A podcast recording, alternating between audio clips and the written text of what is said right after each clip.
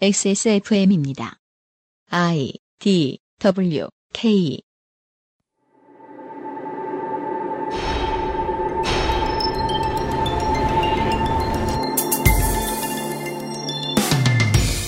하물며 무협지에 등장하는 무장들도 병장기는 흉한 것이라는 말을 입버릇처럼 달고 삽니다.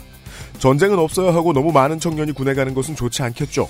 그럼에도 불구하고 인류가 전쟁사를 소상히 기록하고 국가가 참전 용사에 대한 예우의 정성을 다하는 것은 평화를 온전히 추구하자면 싸움에 대한 기억이 또렷해야 하기 때문일 겁니다. 한국이 참 못하는 일이죠. 2016년 호국보훈의 달 마지막 날에 그것은 알기 싫다에서는 우리의 기억에서 사라져가는 전쟁 이야기 한 가지를 시작합니다. 히스테리 사건 파일. 그것은 알기 싫다. 알기 싫다. 오랜만에 서버를 카고 들어다 봤는데요. 저는 부에노스아이레스의 교민이 그렇게 한국 교민이 많은지 몰랐는데 생각보다 있으신가 보더라고요. 한 분이 모든 XSFM의 파일을 다 다운받은 게 아니시면 갑자기 부에노스아이레스가 휙 떠가지고 놀랬어요. 뭐예요? 알 수는 없어요. 아니 사실 우리 그 XSFM 서버에 네. 어느 도시에서 들었는지까지 나오잖아요. 뭐 그렇군요. 부산이면 부산. 좀 네. 봐, 좀. 양반아. 어디서 봐요, 그거? 그, 저 우리 서버 사이트 가르쳐줄게, 이따가. 네. 야, 얘기해준 적 없구나. 그러니까 내가 어떻게 알아? 잘못했어. 뇌, 뇌내 망상. 네. 사장이 종종 하는 짓이죠. 음. 그, 뭐, 부산이면 부산, 성남이면 성남 이렇게 나와요. 음. 부에노스아이레스가 딱 뜨더라고요. 부에노스아이레스. 예. 그, 뭐냐, 이제, 한국 교민 많으신 뭐, 뭐, 시드니, 네. 뭐, 이런 데의 청취자도 이렇게 갑자기 확 안 나오는데, 음. 음. 여간에. 어, 남미 대륙에 계신 청취자 여러분들께도 오랜만에 인사를 두루두루 드립니다. XSFM의 히스토리 사건 파일 그것은 알기 싫다 181번째 목요일 순서 2016년 6월 마지막 날까지 왔습니다. 유면상 PD 먼저 소개해드리죠. 네. 안녕하십니까. XSFM의 책임 프로듀서 윤수희 인사드립니다. 어. 아 왜요? 왜 나 먼저, 아, 야 배수- 한번 해봤어요. 아, 그래요? 예. 어. 먼저 소개시켜주면 말좀 할까 싶어서. 되게 청취자 여러분이 말 없는 캐릭터로 유면상 PD를 보고 있어요. 지난주에 사실 말 되게 많습니다 이 사람. 지난주에 엄청 말 없었죠. 아니 그- 자체 반성하고 있었어요. 아니 이게 또 지난주는 워낙에 또 복잡하고 힘든 네. 이야기였고 그러니까 또 난 그런, 나는 사실 그런 사건 제 스스로가 감당이 안 돼요. 이런 이야기들은요. 그런 해요? 지난주에 들었던 이야기 같은 거는 네. 아저씨 네 명이 모여서 하고 있으면 음. 사실 전달하는 사람 말고 뭐라 나불대기도 어려웠어요. 저의 어떤 고충을 좀 이해해 주세요. 네. 제가 뭐 정리를 합니까? 아니 게 무슨 제가 뭐 자료를 뭐 나불댑니까?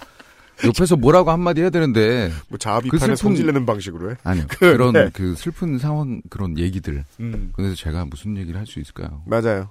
저희 사실 뭐 긴 말 할 수 없는 지난주였어. 지난주 얘기부터 시작을 하게 되네요. 네. 예. 예상했던 대로 어뭐 메일이면 메일, 뭐 트위터면 트위터. 이제 가끔 전쟁이 일어날 것 같을 때 팟빵을 들어가 봐요. 음. 예. 그것은 알기 싫다는 가급적 이제 그 콜로세움을 열지 않는 쪽으로 음. 어떻게든 방송을 만들려고 애를 쓰는데 아, 지난주는 피할 수가 없었죠. 아 들어가 예. 봤어요? 예, 예, 들어봤어요. wow. 예, 격렬하게. 그렇습니다. 어, 오늘의 이야기는 이제 그 정도는 아니더라도 음. 최소한 일부 덕후들 사이에서는 여기도 이제 덕이 좀 깊은 곳이죠. 아, 덕력이 예, 엄청난 데죠. 덕. 깊이가 예, 수심한 그렇습니다. 네. 이게 덕의 심장을 가지지 않은 사람은 1미터도 못 내려갈 예, 아, 깊은 덕들이 많이 있는 분야로 좀 갈 겁니다. 아 예, 아, 겁나네요. 그렇습니다. 그건 그렇고요. 네. 그 기사가 오늘에야 많이 나기 시작했어요. 두 주 전, 사실 이것도 두 주 전의 이야기이고 실제로는 7개월짜리 일인데 음. 동아시아에 그렇게 그 인력 잘 쥐어짜기로 유명한 동아시아의 인구 천만짜리 대도시는 한둘이 아니죠. 최근에 이제 천만 도시의 지위를 좀 내려놓게 생긴 음. 하여간 한국에 있는 유일한 천만짜리 도시 어, 서울이 동아시아의 대도시로는 매우 이례적으로 구직 활동의 어려움을 오랫동안 겪고 있는 청년들의 하나 하나여이지만 네. 기본소득을 시작하죠. 그리고 시정 측의 의지가 워낙 확고하기 때문에 갈 것 같은데 지금 오늘부터 좀 이슈로 기사들이 터지기 시작을 했거든요. 6월 15일에 있었던 일인데 왜 오늘 나오냐? 보건복지부가 이제서야 뭐 저 연판장, 연판장이란다. 사실 뭐 연판장과 다를 바가 없죠. 연판장 같은 것을 언론에 돌렸나 보다 라고 음. 생각을 할 수 있을 겁니다. 네. 왜 6월 15일에 터진 일이냐면 6월 15일 전까지는 계속해서 이제 공문이 왔다 갔다 해요. 서울시하고 보건복지부하고. 그래서 이제 잘 협의를 하겠다. 이런 공문을 최종적으로 보내요. 그랬다가 6월 15일에 아침에 보냈던 공문을 6시간 만에 뒤집어요. 보건복지부가. 이건 허용할 수 없다. 어디 돈을 그냥 줘. 음. 허용할 수 없다. 그렇죠. 그렇죠. 그러니까 공짜는 없잖아요. 그러니까. 허용할 수 없어. 어, 월세는 세금을 안 받지만 6시간 만에 말을 바꾸면서 지금 보건복지부가 서울시하고 전쟁하려고 태세 전환을 하기 시작했는데 그것의 일부로 지금 이번 주부터 서울시가 무상급식이란다 뭐 그런 느낌의 단어를 갖다 붙이면서 어. 예, 실시할 것 같은데 네. 예, 도덕적으로 회의가 걱정이 되고 이런 식의 뉴스들이 아마 쭉쭉 터질 거예요. 여러분들 그, 그 알씨를 들으실 때쯤이면 아마 나오고 있을 거예요. 아직은 그런 기사 안 나왔거든요. 음. 예. 박원순 시장이 단식할 수도 있나요? 저게 그 이재명 시장은 말이죠. 네. 좀 사진으로. 봐도 네. 실물로 봐도 음. 체력이 좋아 보입니다. 체력이 좋아 보입니다. 네. 그리고 물론 뭐 나- 아저씨들끼리는 그 탈모인에 대해서 흔히 가지고 있는 고정관념이 있어요. 그 얘기하지 마. 힘이 셀 것이다. 그 그렇죠. 지구력이 좋을 것이다. 아니 근데 그렇게 입력돼 있는 그런 얘기들 있잖아요. 네. 속설들 네. 피할 수가 없어. 안 그래 말도 안 돼. 아니 근데 그냥 네. 누구를 봐도 이렇게 머리가 듬성한 사람을 보면 네. 어, 기운이 좋겠다 이런 생각 들잖아요. 예, 저는 자연스럽게. 박원순 시장이 그런 류의 최후의 카드를 잘 쓰지 않는 사람이라는 것도 예측을 하지만 음. 그래서는 안 될 건강 상태일 거라고 저는 예측합니다. 이재명 시장보다 훨씬 건강하지 못할 것이다. 보건복지부 같은 곳에서 갑자기 6시간 만에 공문의 내용을 확 뒤집는 소리를 했다는 건 음. 위에서 누군가가 그제서야 챙겨 듣고 너네 이걸 일이라고 하고 있니라고 한마디 했다는 거겠죠. 그렇죠. 그래서 전쟁이 시작될 겁니다. 음. 성남시 때보다 규모가 클 거예요. 이것은 아마도 다음 지방선거 때까지 갈 겁니다. 음. 다음 지방선거 때 서울시장이 다시 삼선을 위해서 나오면 그걸 가지고 계속 싸움을 붙을 것이고 그게 아니라면은 그 다음번 야당 주자에게 화살이 돌아가겠죠. 그런 일이 하나 생겼습니다. 뭐, 뭐, 브렉시트면 뭐면 뭐 지난주에 일이 많았습니다만은 우리의 삶을 바꾸는 데에 여러 가지 초석이 될 만한 일들 중에 가장 무거워 보이는 일이 저는 지금 이번에 서울시와 보건복지부의 싸움 같아서 음. 이야기를 해드려 보았습니다. 여간에 깊은 덕들이 좋아할 만한 이야기를 호국보훈의 달 마지막 날에 광고를 듣고 시작을 해보겠습니다. 그것은 알기 싫다는 에브리온 TV 용산에 가면 꼭 가보고 싶은 컴스테이션 데볼프 genuine leather craft 맛있는 다이어트 total care 아임닭 캐나다에서 온 자연세제 빅그린 맘메이드 피오체크 비오앤 홉스 코스메틱 당신 편의 생각보다 큰힘 민주노총 100% 단일 품종 쌀눈쌀 하루 세끼 밥 먹자에서 도와주고 있습니다. XSFM입니다. 자극이 적고 인공향이나 형광 물질이 없는 순수 식물성 원료의 baby cleanser. 아이에게 좋은 건 다 해주고 싶은 엄마 마음, 빅그린 맘메이드 baby cleanser에 담았습니다. 캐나다 청정 지역에서 재배된 순식물성 천연 원료만으로. Big Green 맘메이드 baby cleanser. 컴퓨터가 필요하시다고요? 그렇다면 컴스테이션입니다.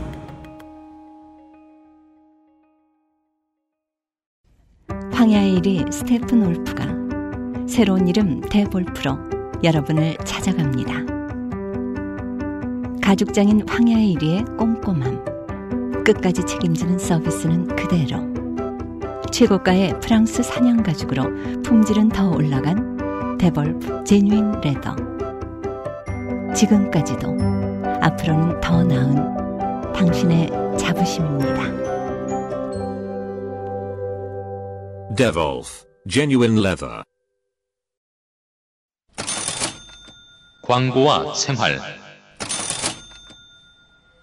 무서운 얘기를 듣기 전에 마치 그 주사 맞기 전에 간호사 선생님들이 한번 딱 때려주듯 음. 우리를 평온하게 해주는 네. 광고와 생활 시간입니다. 네. 김상조 기준형 장관입니다. 안녕하십니까. 네, 황- 안녕하세요. 네. 황야의 일이 가죽 공방에서 네. 새로운 이벤트를 개최했습니다. 당신과 함께 보낸 흔적들을 담은 흥적 아이, 당신과 함께 보낸 흔적들을 담은 황야의 일이 가죽 공방 가죽 공방 제품들의 사진을 찾고 있습니다. 솔직히 살면서 야 너 벌써 서른 몇이냐 아무도 지적 안 하니 아니 근데 이게 지적한다고 될 문제는 아니야. 그런가 그렇지. 그런가 네. 하긴 나도 그리고 뭐. 방송이라 좀 약간 괴로운 면도 있는 것 같아요. 이건 비염을 네. 못 고치는 것 같은 건가 봐 네, 왜냐하면 제가 이제 그 김상조 엔지니어와 이제 하루 이틀 한 게 아니잖아요 그렇죠. 아, 이런저런 동네에 대한 대화를 하고, 우리 동네에 살았었어요. 요, 요 몇 년 사이에. 음. 아, 저 사람은 부산말 하지, 서울 사람이에요. 그렇죠. 예. 하도 오래 살아가지고. 이민 오신 지 꽤 됐는데, 아직 말을 못 바꾸신 것이세요. 그건 어쩔 수가 없는 게 네. 그렇죠. 서울 와서 만난 사람들이 다 부산 사람이에요. 아. 그리고 저게 거짓말이 아니라는 걸 저는 알고 있어요. 네. 게다가 제가 또 말수가 별로 없고 맞아, 진짜 말수 없어요. 예, 사실. 대화를 별로 많이 안 하니까 점점 말이 주는 것 같아요. 맞아요, 맞아요. 네. 예. 네, 여가- 저도 가만히 앉아 있으니까 그냥 가만히 앉아 있게 예. 되더라고요. 황야의 일이 예전 같으면 노래 연습이라도 하면서 했을 텐데 요새는 연습도 안 하잖아요. 아, 노래 안 하지 맞다. 네. 그러니까 아, 점점 말이 줄고 있네요. 모든 언어 생활을 하여튼 황야의 일이 가죽 제품을 사용하시고 계신 분들 중에 지금 현재 사용하고 계신 제품들을 사진을 찍어서 황야의 일이 가죽 공방 대표 메일 혹은 트위터에다가 사진과 사연을 남겨주시면 작품 중에 세 분을 선정해서 소정의 선물을 보내드린다고 합니다. 이게 어떻게 하는 거냐면요. 해외에도 흔히 있는 보통 그 스포츠 구단 같은 데서 많이 하는 거예요. 그 유니폼 입고 전 세계에 어디에서 이렇게 배경으로 사진 찍는 거 있잖아요. 아, 그렇죠. 예, 그런 이벤트 많이 해요. 네. 그러면은 뭐 이렇게 그 홈경기 있을 때 전광판에 소개도 해주고 뭐 그러는 거죠. 지역 방송에 나가고 음, 그런 이벤트인 것 같아요. 뭐 준대요? 참상의 상품이 음. 황야의 일이 가죽 공방의 미니 샤첼백 나오잖아요. 네. 음. DIY 세트라고 하네요. 아, 이걸 아, 만들어 주는 가죽 것도 아니고 원단이란 원단이란 그렇죠. 뭐 그냥 이렇게 그 정도로 잘라가지고 그냥 사진 보내는 찍은 거 것도 있죠. 고마운 사람한테 네. 그 그러니까 가방을 만들게 시켜요. 제가 보기엔 이거 미끼예요. 음. 그 공방 와라. 못 어, 그거 만들겠으면. 못 만들겠을 거 아니 아니야. 이런 걸 바로 만들어낼 수 있는 금손은 흔치 않거든요. 그래서 문의를 하겠죠. 제가 이걸 받긴 했는데 어, 이거 어떻게 해야 되나요? 이러면 그 레인보우의 그 유명한 양반 있잖아요. 네. 지숙 씨인가? 예, 예. 그 양반이 한번 이거 받았으면 좋겠네. 그러니까 그런 흔치 않은 사람이 아니면 그래서 네. 어. 그래서 문의가 오면 이렇게 말하겠죠. 아 마침 다음 달에 음. 기초반 수강을 한다고 빨리 신청하시라고 그럼 네. 같이 만들어주겠다고. 네. 그 미끼 상품. 예, 약간 네, 그런 느낌이 듭니다. 네. 네. 걱정되시면 참여하지 않는 쪽으로 추천을 드립니다. 어, 참여는 쉽습니다. 어, 받은 상이 어려워서 그렇지. 김상철 인지니어였습니다. 감사합니다. 제가 어, 이 방송에서 이제 군사 전쟁 이야기를 하지 않는다면 음. 어, 이유는 구할 구푼이 그걸 겁니다. 뭡니까? 덕들이 무섭습니다. 그렇죠. 네. 네. 그보다 무서운 것이 없습니다. 그러니까 열정적인 사람들이 있는 그 주변에는 가지 마요, 제발. 왜 이래? 아니 나도 직업을 영위하고 살아야 되니까. 아니, 그러니까 좋은 얘기인 건 맞아요. 네. 네. 아니 그 사람 그 유능한 사람들하고 대화는 좀 해야 돼요. 맞, 맞습니다. 예, 예, 여간에 그리고 굉장히 오랫동안 준비했잖아요. 맞아요. 네. 제목에서 보시고 어, 다운 받으실 때 확인들 하셨겠습니다만은 오늘은 다른 나라 얘기를 할 겁니다. 인구가 이 나라가 알려진 바에 의하면 9,200만 명에 이릅니다. 음, 이는 세계 14위에 해당합니다. 음. 인구 개 많죠. 맞네요. 예. 아, 인구 밀도도 32 정도에 해당하는 도시화가 엄청나게 빠른 속도로 진행되고 있는 나라입니다. 사회주의 국가 치고는 광속이죠. 그렇죠. 또한 이 현대에 몇 안 되는 어, 자력으로 독립전쟁에 승리한 경험을 가진 나라입니다. 네. 프랑스의 67년 철권 지배를 무찌릅니다. 음. 그 프랑스가 말이죠. 그 우리 저 저수희강 환타님한테 들었을 때의 그 일본이 대만을 아주 젠틀하게 다스렸다고 하죠. 네. 그런 것과 달리 소금을 전매하고 음, 담배를 전매하고 음, 아편을 판매하고 독점 판매하고 하는 등 식민지인의 돈을 음. 어, 싹싹 긁어가는 전략을 했습니다. 후에는 조선 총독부가 이걸 보고 우와 이거 베끼죠. 예, 저것이 척식의 기준 이러면서 그리고 이 독립전쟁에서 승리한 지 얼마 되지도 않아 국가를 정비하던 단계에서 전쟁이 또 터지는데 이 전쟁에서 미국을 물리친 나라이지요. 그렇습니다. 그리하여 이 국민들은 본인들의 호전성을 음, 매우 믿는다고 하죠. 동아시아, 남아시아 국가에서 이제 흔히 볼 수 없는 패턴인데 우리는 중국도 이기고 프랑스도 이기고 미국도 이긴 나라다. 그러니까 자부심이 대단할 것 같아요. 그렇습니다. 네. 베트남의 이야기를 할 겁니다. 베트남 얘기를 이런 식으로 제가 시작을 해 보지요. 제가 그 어, 일천한 어, 매우 되자는 어, 해외 순방 경험 가운데 안 그래도 그 얘기 하려고 그랬는데. 베트남을 야, 가봤잖아. 베트남 한번 갔다 와가지고, 야, 진짜 세계 여행하고 온 것처럼. 너무 재밌어. 그러니까 이게 정말 행복했죠? 역시 그 감기약을 평생 안 먹던 놈한테 약 하나를 먹여놓은 거랑 똑같아요. 약발이 쩔어요. 다 겪게 다. 가면은 그 군 같은 거 한국하고 비슷하게 생겼을 거 아니에요. 네. 마치 그 우리나라도 이제 2조 때의 사적들만 이제 시내에서 많이 보이듯이 음, 왜냐면 한양이니까 우리는 네. 거기도 가면은 응우연 왕조의 그 마지막 왕조죠. 음, 응우연 왕조의 하족들을 되게 많이 볼 수 있습니다. 네. 그 현대에 이르고 하다 보니 음. 흑백 사진이라도 사진도 있고 그래서 이제 가보신 분들도 응우연 왕조의 이름만 들으셨을 수도 있는데 응우연 씨가 또 이제 김씨죠 김씨 그 나라에 음. 너무 흔해서 음. 베트남의 역사에도 이씨 왕조가 있습니다. 이 오얀리자 쓰는 게 한국이랑 똑같습니다. 음. 2조가 있어요. 네. 11세기에서 13세기입니다. 음. 210여 년을 지속합니다. 어, 화평조약으로 끝내긴 했지만 어, 당시에 허약하기로 이름났던 남송을 어, 선빵을 날리기도 할 정도로 강성했던 나라입니다. 남송은 이때부터 이 땅의 왕을 이제 국왕이라 불러주기 시작을 했고 지역을 부르는 호칭도 군이라고 부르던 것을 안남국이라는 이름으로 랩업을 해줍니다. 어. 우리가 쌀 이름으로 잘 알고 있는 안남이라는 이름이 이때부터 쓰입니다. 이 안남국의 마지막 직전 황제 혜종이 보통 이제 왕조의 마지막 황제는 찬타라는 쪽이 옹립한 왕이죠. 네. 그 쓸모가 없고 음. 사실상 마지막 황제 혜종이 외척에게 휘둘려서 세종이요? 세종?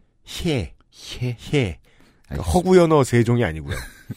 쉔 누리당 할때 그거 아니죠. 네. 넥시엔 할때 아닙니다.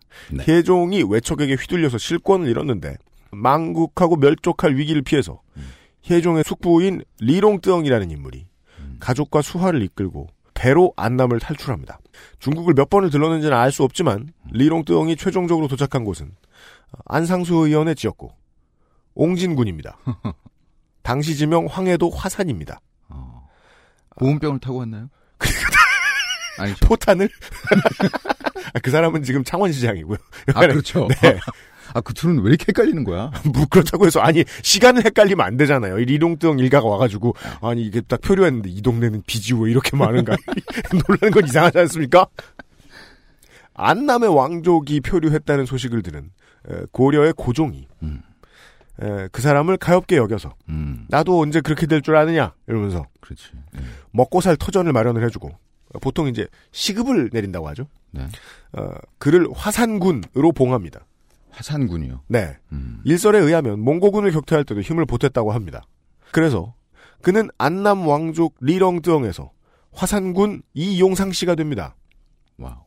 지금도 인천시 위주로 꽤 있는 화산 이 씨의 시조가 됩니다. 어. 또한 이 안남국의 네 번째 황제 에, 인종의 아들 중에 한 명 리주엉건이 정치 싸움에서 밀린 다음에 아마 뭐 이제 세작체뽕할 때 싸움에 졌겠죠? 땅으로 도망을 쳐서 북송으로 갔는데 마침 북송이 여진족의 대금에게 털리고 있을 때라서 이곳도 비껴나가서 고려로 넘어갑니다. 그리하여 그는 정선 이 씨의 시조인 이양혼이 됩니다. 왜? 희한하네요. 그러니까 희한한 것 같지만 네. 오히려 이제 역사책을 방금 펼쳐보기 시작한 이제 중학생 이 정도 되시는 분들이 네. 더잘 알고 있는 문제입니다. 우리는 단일 민족이 아니라는 걸 말이죠. 무슨 근거로 그렇게 말하죠? 우리가 단일 민족이라고 말할 것 같으면 우리가 흑인이라는 사실을 인정해야 되죠. 음. 예. 어, 이렇게 왕족들이 베트남 왕족이 지금 두명 벌써? 네. 그죠? 제가 안 알아본 다른 분들도 계실 수 있죠. 그렇겠네요. 이 씨나 응우에는 뭐라고 읽죠? 완 씨라고 읽을 거예요. 아마 한국어로 읽으면 음. 완 씨가 어디 계실 완 수도 씨가 있죠. 완 씨가 있나요? 뭐 어디 계실 수도 있죠. 베트남에 워낙 많으시니까. 아니 우리나라에. 아, 뭐 우리나라 생기겠죠. 계속 살다 보면 생기겠죠. 알겠습니다. 예. 아, 상관없는 나라 아닙니다. 아니 되게 가까운 나라네. 그리고 이렇게 이렇게 생각해야죠. 동아시아는요. 음. 그냥 우리죠, 우리. 저도 제가 알기로 같은 물. 이 유 씨는 중국에 어디서 온 걸로 알고 있어요. 근데 우리는 이 이씨 왕조나 예, 응원 왕조에 대한 이야기를 할 것이 아닙니다. 그럴 거면 호국보훈의 달에 방송을 굳이 넣으려고 6월 마지막 날에 이 방송을 넣지도 않았겠죠. 음. 예. 아, 그럼 방금 하신 얘기는 뭐 음. 우리 우리의 이야기다 뭐 이런 얘기죠. 그죠? 네. 그리고 우리가 거죠? 외국 얘기를 하면요. 네. 언제나 우리 얘기로 돌아옵니다. 그렇네요. 데칼코마니 같은 이야기로 돌아옵니다. 잠시 후에 또 들으시겠지만 말입니다. 저희의 취재 결과. 네. 가끔 지나가다가 이제 보수 진보 언론에서 살짝 읽기만 하고 혹은 표제만 읽고 음. 아 이런 게 있나 보다 음. 하고 지나가던 문제가 있었습니다. 네. 아 바로 이 파병된 한국군의 전쟁 범죄 이야기였습니다. 네. 그리고 특히나 가장 많이 기사가 나오고 있는 곳은 이야기는 어 우리 박근혜 대통령이 음. 이번에 이미 통일한 승전국에 가서 진나라 이름을 불러셨, 부르셨던 월, 월남 패전 이런 코멘트를 치셨던 네. 아니 40년 동안 뭐 Demolition Man이요? 냉동인간이었어요? 어떻게 월남 패전이라는 소리를 할 수가 있어요? 아니 근데 이해를 좀 해, 해줘야 돼요. 어, 왜? 네. 아니 봐요. 뭘요? 그냥 봐도 이해가 가지 않아요? 아, 40년 전 머리 스타일. 네, 그렇습니다. 베트남과 미국 간의 전쟁, 냉전류 전쟁 장르에서 상당히 큰 블록버스터 전쟁이었죠. 베트남전에서 파병됐던 한국군이 저질렀던 범죄의 문제. 여러분들 보신 적이 있다면 아마도 그냥 진보 언론의 지면에서 살짝만 보셨을 겁니다. 네. 네. 아니 있었다면 결국은 언젠가는 국가 간의 외교 문제로 비화되기도 해야 되고 한 번쯤 이제 중앙 이제 중앙의 이슈로 크게 터질 법도 한 문제인데 음. 우리가 겪었던 전쟁에 대해서 우리가 생각하는 거를 되돌아, 되돌아보자고요. 그랬다면 베트남에서 한 번 승질을 많이 냈을 법도 한데 그렇죠. 그리고 거짓말이면 굳이 누군가가 이렇게 열심히 취재를 해서 보여주고 있을 리도 없고 말이죠. 이게 환단고기도 아니고. 네. 이 이야기는 왜 이렇게 깊이 들리지 않고 널리 보이지 않는가의 문제를 저희들이 취재를 해보고 싶었습니다. 네. 그리하여 한 달 썼고요. 예, 어, 이 문제를 준비한 건 저희가 아닙니다. 그렇습니다. 저희 둘이 아닙니다. 음. 예, 아, XSFM의 최초의 음. 상근 취재 인력. 네, 아, 1개월간 지금 어, 2군에 있다가 오늘, 오늘 처음으로 콜업 받고. 네, 오늘 콜업 받고 올라왔습니다. 네. XSFM의 첫 상근 취재 기자, 어, 윤세민 기자가 처음으로 청취자 여러분께 인사를 드리겠습니다. 아, 아, 안녕하십니까 윤세민입니다. 네. 원래 이런 첫 번째 실수는 반드시 기록에 남겨야 됩니다. 입대는 게 얼마나 어려운데요. 아, 아, 안녕하십니까. 이렇게 됐잖아요, 지금도. 한 달간 고생 고생. 너무 길었어. 아, 그건 그래요. 네. 예, 언제 호흡돼야 될지 모르잖아. 아, 한 달간 고생 많으셨습니다, 우선. 안녕하십니까를 몇 번을 연습했는지 셀 수도 없는데. 아, 연습도 했어요? 아 그럼요. 아, 왜 그걸 이해 못해요? 아직까지도 광고 읽는 연습하면서 들어오기 전에. 이걸 얼마나 많은 버, 몰라는데 어떻게 알았어? 음. 얼마나 많은 버전으로 연습을 해봤는데. 아, 그래요? 그럼 한세 개만 보여줘요. 아깝잖아. 내가 시간 많이 끌었는데 방송합시다. 알겠어. 왜냐면 또 틀릴 거거든. 가장 많이 연습한 건 많이 틀리게 돼 있어요. 네. 네. 네, 안녕하십니까. 먼저 그 베트남 전 한국군 민간인 학살에 대해서 말씀을 드리기 전에 네. 어, 베트남 전쟁이 일어난 배경에 대해서 설명을 드리려 합니다. 네. 네. 우리가 앞으로 이제 계속 이야기를 드릴 거고, 오늘 한 시간에 끝나진 않을 텐데요. 어, 베트남 전에 한국군에 의해 자행된 민간인 학살이라는 단어는 현재까지는요, 공식적으로는 정치적으로 올바르지 않습니다. 음. 왜냐하면 학술적으로 혹은 국가가 이 사실을 어, 확인해 준 경우가 드물기 때문입니다. 네. 예. 네, 맞습니다. 그 전제를 두고 이야기를 시작을 해야 할 것 같습니다. 네. 오늘부터 아, 한두 시간, 이제 다음 시간은 물론 이상평론입니다만은 오늘부터 한두 시간 많은 실사례들, 음. 국가에서 확증은 해주지 않은, 국가가 확증은 해주지 않은 많은 실사례들을 듣게 되실 겁니다. 네, 방금 전에 UMC가 말씀하신 것처럼 19세기에 베트남과 라오스 그리고 캄보디아는 하나로 통합되어 프랑스령 인도차이나라 불리는 프랑스의 식민지였습니다. 2차 대전에 프랑스가 독일에 점령당하자 일본군이 날름 베트남에 들어왔습니다. 아, 네, 그렇죠. 네. 그러니까 물론 베트남 내부에서도 계속 독립운동이 있었는데요. 음. 이 독립운동의 중심에 있던 인물이 이제 우리가 아는 호치민입니다. 그렇습니다. 여기서 베트남에 대한 아는 척을 다시 한번 해야죠. 제가 지난번에 얘기했죠. 베트남에 가면 100m에 하나씩 호치민이 계시다고. 그렇죠. 그리고 내가 지갑을 까봤더니 호치민이 한, 한 수, 20분, 30분 계셨다고. 네, 당시 베트남 내부의 독립운동은 민족주의자와 공산주의자 진영으로 갈라져 있었는데 음. 일본이 베트남을 점령하자 이 두 진영이 손을 잡고 연합하게 됩니다. 네. 이때 탄생한 것이 후일 우리에게 월맹이란 이름으로 익숙한 북베트남 정부의 전신인 비엔민 혹은 베트민입니다. 네. 2차 세계대전이 벌어지는 동안 베트민은 중국의 국민당과 미국의 지원을 받으면서 일본군에 대항을 했습니다. 그러나 이제 2차 대전이 끝나고 미국은 베트민이 공산주의 조직이라는 프랑스의 문제, 문제 제기에 따라 지원을 중단합니다. 아, 스판덱스 너무 했나 봐요. 왜요? 자꾸 배트맨으로 보여. 배트민이. 아, 죄송해요. 진행하십시오. 네.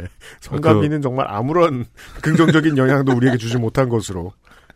저도 이거 하면서 베트남을 계속 검색을 하잖아요. 네. 그러다가 배트맨을 한번 검색을 하고 싶어가지고 배트맨을 검색을 했는데 네. 혹시 베트남을 검색한 게 잘못 검색한 게 아니냐고 네. 구글이 계속 물어보더라고요. 네가 배트맨을 검색할 리가 없다. 아 친절해. 그래서 이 원고에 보죠? 베트남을 아이로 쓴 오타가 몇 개 보여요. 이거 다 홍성갑 탓이에요? 네. 음. 예. 계속 이어, 이어 보세요. 네. 네. 그래서 1945년 9월 2일 결국 일본이 항복한 날짜에 맞춰서 음. 호치민은 베트남 민주공화국을 선언합니다. 네. 이때 호치민은 미국에 여러 차례 베트남 민주공화국을 승인해달라는 전문을 보냈습니다. 네. 왜냐면 얘네가 독립운동을 할 때 계속 미국이 도움을 주었으니까요. 네. 예, 근데 알아본 바에 의하면 8차례 정도 음. 승인을 보냈다고 하는데 미국으로부터 불간섭이라는 대답만 받게 됩니다. 네. 한 네다섯 번 보낼 때부터 자존심 슬슬 상할 텐데요. 이렇게 씹히면은. 네. 네, 일본이 항복을 선언하자 일본군의 무장 해제를 위해서 중국과 영국이 베트남에 들어오게 됩니다. 음. 이때 북이 17도 선을 경계로 영국이 남쪽을, 중화민국이 북쪽을 담당하게 됩니다. 그냥 여기서부터는 비슷하다. 음. 이렇게 봐주시면 되겠습니다. 네, 제가 방금 말씀드린 문장은 나라 이름만 바꾸면 그렇습니다. 우리나라 이야기죠. 위도를 바꿔야죠, 또. 아, 예, 네. 위도와 들어온 나라 바꿔주시면 됩니다. 네. 음.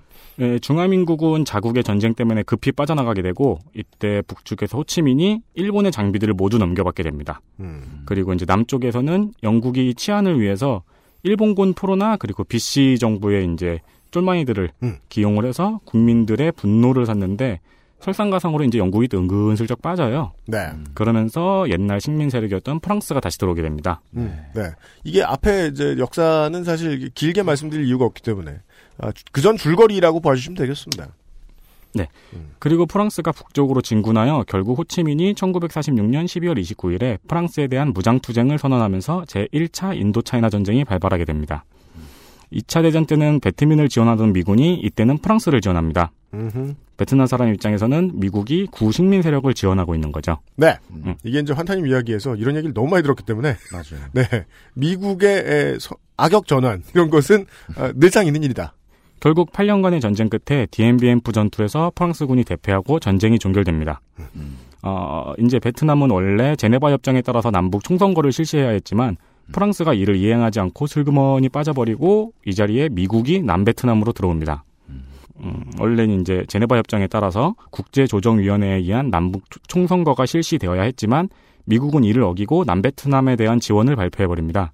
아이젠하워 대통령과 미 정보조사기관은 이때 총선거를 실시했으면 베트남 국민의 80%가 공산주의자인 호치민을 지지했을 거라고 판단했다고 합니다. 아. 이것도 뭐 대충 이름 빼고 남쪽에 이승만 집어넣으면 그 얘기가 그 얘기. 네, 맞습니다. 예, 예. 계속해서 남북 총선거를 주장한 호치민의 요구를 무시하고 미국은 남베트남 지역에서만 투표를 실시해서 응오딘 GM 대통령을 내세웁니다. 네. 남베트남의 이승만. 네, 맞습니다. 이 양반이 과거 식민정부의 관리였다고 하는데요. 음. 당시 친 프랑스 정책에 반대하다가 미국으로 망명을 다녀온 인물이라고 합니다. 아내의 이름은 응오딘 프란체스카. 뭐 있을 수 있다. 네. 그런데 이 응오딘 된 정권이 부패의 끝을 달리게 됩니다. 그렇습니다. 국가 요직에는 모조리 친인척을 앉혀놓고 미국의 원조금은 사치품으로 낭비됩니다. 정권 자체가 이제 미국의 원조금으로 인해서 급속도로 부패하게 된 거죠. 어, 또한 본인이 카톨릭 신자였기 때문에 불교를 탄압합니다. 음. 예, 베트남은 원래 불교 국가입니다. 음.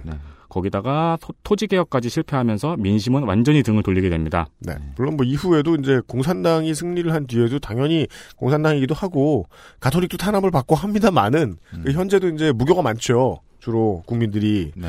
그렇다고 하더라도 예, 민주주의 정권이라고 들어선 곳도 불교를 신나게 탄압했다더라. 네, 맞습니다. 그렇기 때문에 이때 다수의 베트남인들이 이 응오든 GM 정권을 프랑스 식민 정부의 연장으로 생각했다는 평가도 있습니다. 음, 음, 음. 이러한 정권의 부패는 결국 남베트남 공산주의자와 민족주의자가 손을 잡게 하고 정권에 반대하는 이들의 세력까지 합친 남베트남 민족해방 전선이 탄생하는 원인이 되었습니다. 네. 그리고 이 남베트남 민족해방 전선이 베트남전에서 우리가 흔히 알고 있는 베트콩이 됩니다. 네. 뭐그 단어에 대해서도 다시 설명을 해 주시겠지만은. 네, 음, 맞습니다.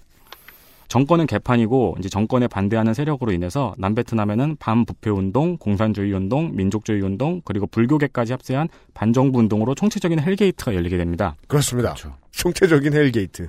대본에 써 있는 그대로 읽고 있습니다. 네, 맞습니다. 네. 예, 예, 이해는 돼요. 바로 이때 띡꽝득 스님의 소신공양 사건이 일어나게 됩니다. 그렇습니다.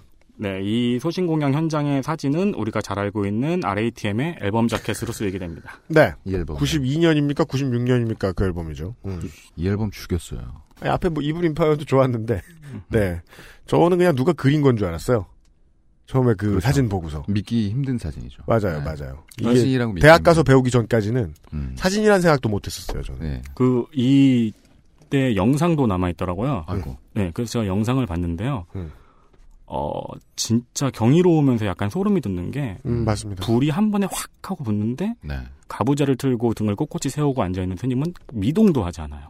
그렇죠. 어, 그래서 원래 이제 사람이 어- 걷는 고통 중에 가장 큰 고통이 장렬통이라고 하잖아요. 음. 근데 미동도 하지 않고 그리고 사람이 원래 몸이 불에 타면은 이렇게 수축이 된대요 몸이. 그렇죠. 그래서 앞으로 웅크러들게 되는데 네, 네. 끝까지 허리를 조금도 굽히지 않아가지고 네. 뒤로 넘어가게 됩니다. 맞습니다. 네. 예. 그래서 굉장히 이제 종교와는 상관없이 숭고함이 느껴지는 장면입니다. 음. 그 이게 전혀 이렇게 막 violent다, graphic이다 이런 생각이 안 들죠. 그거 보고 있으면 아니 이런 세상에 이러고 있죠. 어, 맞아요. 한편 당시 응오딘지엠은 독신이었습니다. 그래서 응오딘지엠의 동생의 아내인 쩐레쑤언이 퍼스트레이디 역할을 했는데 미국 CBS와의 인터뷰에서 이 사건을 두고 바베큐 드립을 쳐서 남베트남의 민심을 폭발하게 됩니다. 어 바베큐들이. 이게 저 이거야말로 그래픽한 얘기를 짧게 그냥 넘긴 거네요. 근데 무, 뭔 얘기인지는 대충 알겠네요. 음, 정확히 말씀드리면 뭐 중놈들이 한 게 뭐 있나요? 그저 음. 뭐 자기들 중에 하나를 바베큐로 만든 것밖에 한 게 없지 않나요? 가만히 아. 잘 타게 박수나 칩시다. 어... 그리고 이제 뭐 민족주의를 주장하면서 수입 가솔린을 쓰다니 이거는 모순이잖아요. 뭐 이런 얘기를. 어... 놀라운 양반이네요. 그래서 뭐 기록에 따르면 당시 케네디도 굉장히 어이없어했다고 합니다. 그 그렇겠죠. 그렇죠. 예, 예, 예. 어, 불구 교과에서 이제 이런 발언을 하니까 남베트남은 민심이 폭발하게 됩니다. 아까부터 제가 이제 한국과 비슷하다는 말씀을 드렸었는데 그렇습니다. 한국과 비슷하면 이 다음에는 무슨 일이 일어날까요? 쿠죠. 맛있어서. 네, 바로 쿠죠. 네, 맞습니다. 결국 남베트남에서는 미국의 허락에 떨어진 쿠데타가 벌어집니다. 그렇습니다. 이것을 이제 저희는 관선 쿠데타다 이렇게 부릅니다. 네가 하라고 뽑아줍니다. 네. 응오딘지엠은 이 쿠데타로 인해서 죽음으로 하야를 선언하고 음. 정권 공백에 빠진 남베트남에서는 하루가 멀다 하고 쿠데타가 일어나는 상황이 되어버립니다. 이 점이 한국과 좀 다르고 unique합니다. 네. 쿠데타가 자꾸 개정판이 나와요. 한국은 딱 1.0, 2.0 끝이잖아요. 그렇죠. 예. 아, 2.1이 있었군요. 보통 사람 쿠데타 에디션. 네. 근데 베트남, 남베트남은 안 그랬나 그. 에디션은 귀가 크죠. 네. 네. 첫 쿠데타 이후에 그 다음 쿠데타가 3개월 후에 일어났습니다. 그죠? 되게 신기하죠? 무슨 의자 뺏기 놀이 하는 것도 아니고. 그리고 이제 뭐 이후 북베트남이 통일될 때까지 음. 그 쿠데타가 두 자릿수가 벌어졌다고 하네요. 그렇습니다. 그 정부가 기능을 했을 리가 없다. 네. 나라가. 예. 그 이 와중에 이제 남베트남 정부는 개판이고 음. 그 와중에 아까 말씀드렸던 남베트남 민족해방 전선과 그리고 이제 북베트남 조직이었던 남베트남 사령부는 점점 더 세를 넓히게 됩니다. 그래가지고 이제 남베트남 정규군을 민족해방 전선 게릴라들이 씹어먹는 결과를 낳게 됩니다. 아, 아, 예, 예. 게릴라에게도 정규군은 질 수밖에 없는 상황. 네, 어, 정치적으로나 군사적으로나 남베트남은 이제 멸망 직전의 상황이었던 거죠. 네. 결국 이제 이걸 지켜보고 있던 미국은 늘 도미, 하던 바에 의하면, 어, 전쟁에 들어가고 싶을 때 하는 말. 도미노 이론을 앞세우면서 1964년 8월 2일 조작이라고 이제 지금은 많이 알려져 있는 네. 통킹만 사건을 계기로 북베트남을 공격합니다. 그, 결국, 우리 이제 앞으로 얘기해줄, 얘기를 많이 나올 것들 중에 하나가, 그, 국가가 인정을 하지 않는 팩트들이 있다. 꽤 오래 지났는데도. 라는 네. 거거든요. 우리 많이 할 얘기가. 네. 그, 미국으로 따지면 그 중에 하나가 통킹만 사건. 그렇죠. 뭐 우리는 뭐 NYT에 나와 있는 자료들을 보고 다른 데 자료들을 보고 다 이게 정말 주작하면 통킹만 이렇게 이야기를 하지만 음. 어, 미국 정부만큼은 아직까지도 인정 제대로 안 했다. 거의 첫날부터 그런 이야기가 나왔다라는 얘기도 들었던 적이 있었던 것 같아요. 이게 그 USS 매덕스라는 이제 함선 미 해군의 함선이 공격을 받은 건데 미 해군에는 배하고 비행기만 기스가 나고 음. 실제로 인명 피해는 베트남이 입었는데 음. 이걸 가지고 이제 빽하며 전쟁을 냈다. 그렇죠. 예, 예. 방귀 낀 놈이 성냉격이죠. 그렇습니다. 네. 결국 어, 1965년 제2차 인도차이나 전쟁, 그러니까 우리가 알고 있는 월남전이라고 불리는 베트남 전쟁이 시작됩니다. 그렇습니다. 지금에 와서 이제 베트남 전쟁은 베트남의 독립 전쟁을 미국이 냉전 시대의 이념 논리로 잘못 개입한 실책으로 평가받기도 합니다. 이는 당시의 국방장관이었던 로버트 맥나마라도 비슷한 말을 했습니다. 여기까지가 이제 베트남 전쟁에 대한 개가를 설명을 드린 부분이고요. 네. 그리고 지금부터는 이 베트남 전에 파병된 한국군이 파병된 과정에 대해서 설명을 드리겠습니다. 그렇습니다. 저희가 말이죠. 청취자분들이 까먹으셨을까봐. 우리의 상근 기자는요. 네. 윤세민 기자예요. 그렇죠. 네. 첫 등판이죠. 음. 네. 되게 슬픈 퍼렐처럼 생겼습니다. 무슨 소리야, 그게. 제가 첫인상 때 그랬죠. Because I'm steady. 아, 네. 아, 귀여우세요. 네. 퍼렐 윌리엄스가 슬퍼지면, 네. 윤세민 기자가 된다. 아니, 그니까, 그, 그것도 그건데요. 네. 예, 아, 첫 등판이라. 아. 아, 긴장 타고 계세요. 아, 네네네. 네. 엄청난 FM을 지금 과시하고 계신데. 그러네요. 예. 단별에 단대 물려야겠다. 네. 광고를 듣고 돌아와서요. 그, 오늘 시간은 아마 이제 줄거리 위주, 그리고, 에, 이제부터 한국군 이야기를 좀 해 볼 겁니다. 네. 잠시만 기다려 주십시오. XSFM입니다. 소고기는 등급 따지면서 왜 쌀은 아무거나 사 먹을까? 하루 세끼 밥 먹자. 영양분은 쌀눈에 다 있다던데 왜 우리 밥엔 쌀눈이 없는 거지? 하루 세 끼 밥 먹자. 물 맑고 공기 좋은 지리산에서 자란 신동진 단일 품종의 프리미엄 쌀. 하루 세 끼 밥 먹자 신동진 쌀눈쌀은 미세한 도정 과정을 통해 세 번 돌려 깎는 기술로 쌀눈이 살아 있습니다. 몸에 좋은 쌀눈쌀을 하루 세 끼 드세요. 하루 세 끼 밥 먹자. 순하고 좋은 것만 먹어야 할 우리 아이 영양 간식을 찾고 있다면 프리미엄 safe food 아임닭 월 100만 원 남짓 받으며 산모 도우미를 하는 아내. 파스를 붙여주는 것도 사치처럼 느껴질 때가 있습니다. 최저임금 만 원은 아내의 파스값과 병원비가 되겠죠. 헌옷을 물려 입는 것도 좋지만 최저임금이 만 원이 된다면 사랑하는 아이들에게 예쁜 새옷 한 벌씩 사주고 싶어요. 한 가족이 최소한의 생계를 꾸릴 수 있는 임금. 최저임금 1만 원으로 사람들이 꿈꾸는 건 평범한 일상입니다. 최저임금 1만 원 서명 운동에 참여해 주세요. 큰 목소리로 만들어내겠습니다. 당신의 편에 생각보다 큰 힘. 민주노총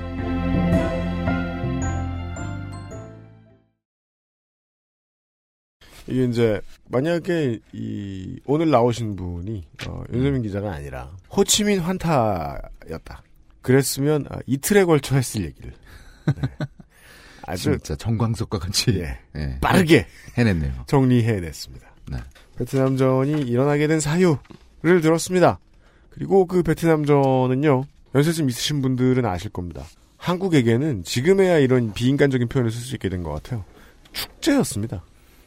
그렇죠. 마치 한국전이 일본에게 그러했듯이 말이죠. 음. 네. 네, 말씀하시다시피 우리나라는 바로 이 2차 인도차이나 전쟁, 그 당시에는 월남전이라고 했죠. 네. 월남전에 참전을 했습니다. 혹은 요즘 대통령 말로. 어, 사실 1차 인도차이나 전쟁 때도 이승만 정부에서 파병 의사를 내비쳤다고 합니다. 음. 근데 이때는 남한 정부의 경비가 미군에 의해서 유지되고 있던 상황이었잖아요. 음. 그러니까 이제 뭐 말도 안 되는 소리 하지 말라고. 음. 네. 그래가지고 무산되었고요. 음. 그후 우리나라는 아까 말씀하신 1.0이 끝나고 아, 네, 그렇습니다. 박정희가 국가재건 최고회의의 회장이 됩니다. 네. 아직은 대통령이 아니었죠. 네. 1961년 11월 미국을 방문하여 존 F 케네디를 만난 박정희가 파병을 제안하지만 거절당합니다. 이때 배짱 좋게 거절한 미국은 1964년이 되어 베트남의 상황이 점점 악화일로 치닫게 되자 미국의 린든 존슨 대통령이 박정희를 초대하여 카 퍼레이드까지 열어주고는 파병을 요청합니다. 그렇습니다. 네, 당, 한 푼이 하시게 됐다. 당시 야당 인사였던 윤보선, 장준하, 김대중, 김준현 등의 반대에도 불구하고 한국은 베트남에 파병을 결정합니다. 다들 기억하시다시피 당시 우리나라에서는 베트남전을 10년 전에 한국 전쟁처럼 인식했습니다. 음. 그러니까 악독한 공산당 북베트남 군에 의해서 선량한 남베트남의 자유진영이 위협을 받는 전쟁으로 인식되었고 당시 남베트남의 자세한 상황은 알지 못했죠. 네. 그 왜냐면 그 남쪽 한국에 있었던 사람들도 에, 남쪽 한국에서 무슨 일이 있는지 잘 몰랐기 때문에 그렇죠. 이승만이 뭘 했는지. 음. 네, 그러니까 10년 전 한국 전쟁에서 연합군의 도움을 받았기 때문에 사실 국민들 사이에서 베트남 파병에 대한 정당성은 충분했습니다. 매우 그렇습니다. 문제는 미국이나 한국이나 당시 베트남의 상황에 대해서는 잘 몰랐다는 것이죠. 파병의 과정을 설명드리면은 1964년 이동 외과병원과 태권도 교관단으로 구성된 1차 파병, 그리고 같은 해 8월에 건설 지원단인 비둘기 부대가 2차로 파병됩니다. 그리고 베트남의 상황이 더 악화되자 한국군의 현대화, 한미 방위 조약, 한국 기업의 남베트남 시장 진출 등을 합의한 후 3차 파병단으로 맹호 부대와 청룡 부대가 1965년 11월에 베트남에 상륙하게 됩니다. 즉 전투 인력이 들어갑니다. 예, 실 전투 부대가 들어갑니다. 그 전에는 어, 공병, 의무 이런 거였다가 그 이후 미국은 자국 내의 반전 여론으로 미국에서의 추가 파병이 어려워졌습니다. 그러자 한국에 4차 파병을 요청합니다. 이때 한국은 브라운 각서를 받아내고 4차로 백마 부대를 파병하게 됩니다. 어, 베트남전 당시에 파병된 한국군 숫자는 누계로 32만 명이며 이는 미군에 의해서 두 번째로 많은 병력이었습니다. 그렇다고 하지요. 그래서 그 둘만 합쳐도 미국과 한국군만 합쳐도 연인원이 160만 정도에 이르게 됩니다. 예. 8월 한국군에 대한 평가는 대체로 긍정적입니다. 일단 무지하게 잘 싸웠다고 합니다. 당시 보급과 수당은 연합군 내에서 거의 최하 수준이었지만 전투력은 최상이었다고 합니다. 미군의 평균 교환비가 그때 9대 1이었다고 합니다. 그에 비해서 한국군은 25대 1이었다고 합니다. 짱이네, 짱이었네요. 네, 짱이었죠. 어허, 네, 그러네요. 그러나 이런 한국군의 무용담이 군사정권 하에서 과장되었다는 주장도 있는데요. 베트남전을 시찰한 미군 정치고, 정치고문 제임스 맥이 주월 미 대사관 정치 담당 참사관 니콜라스 손에게 보낸 해병대 청룡부대에 대한 장문의 보고서에는 이런 내용도 있다고 합니다.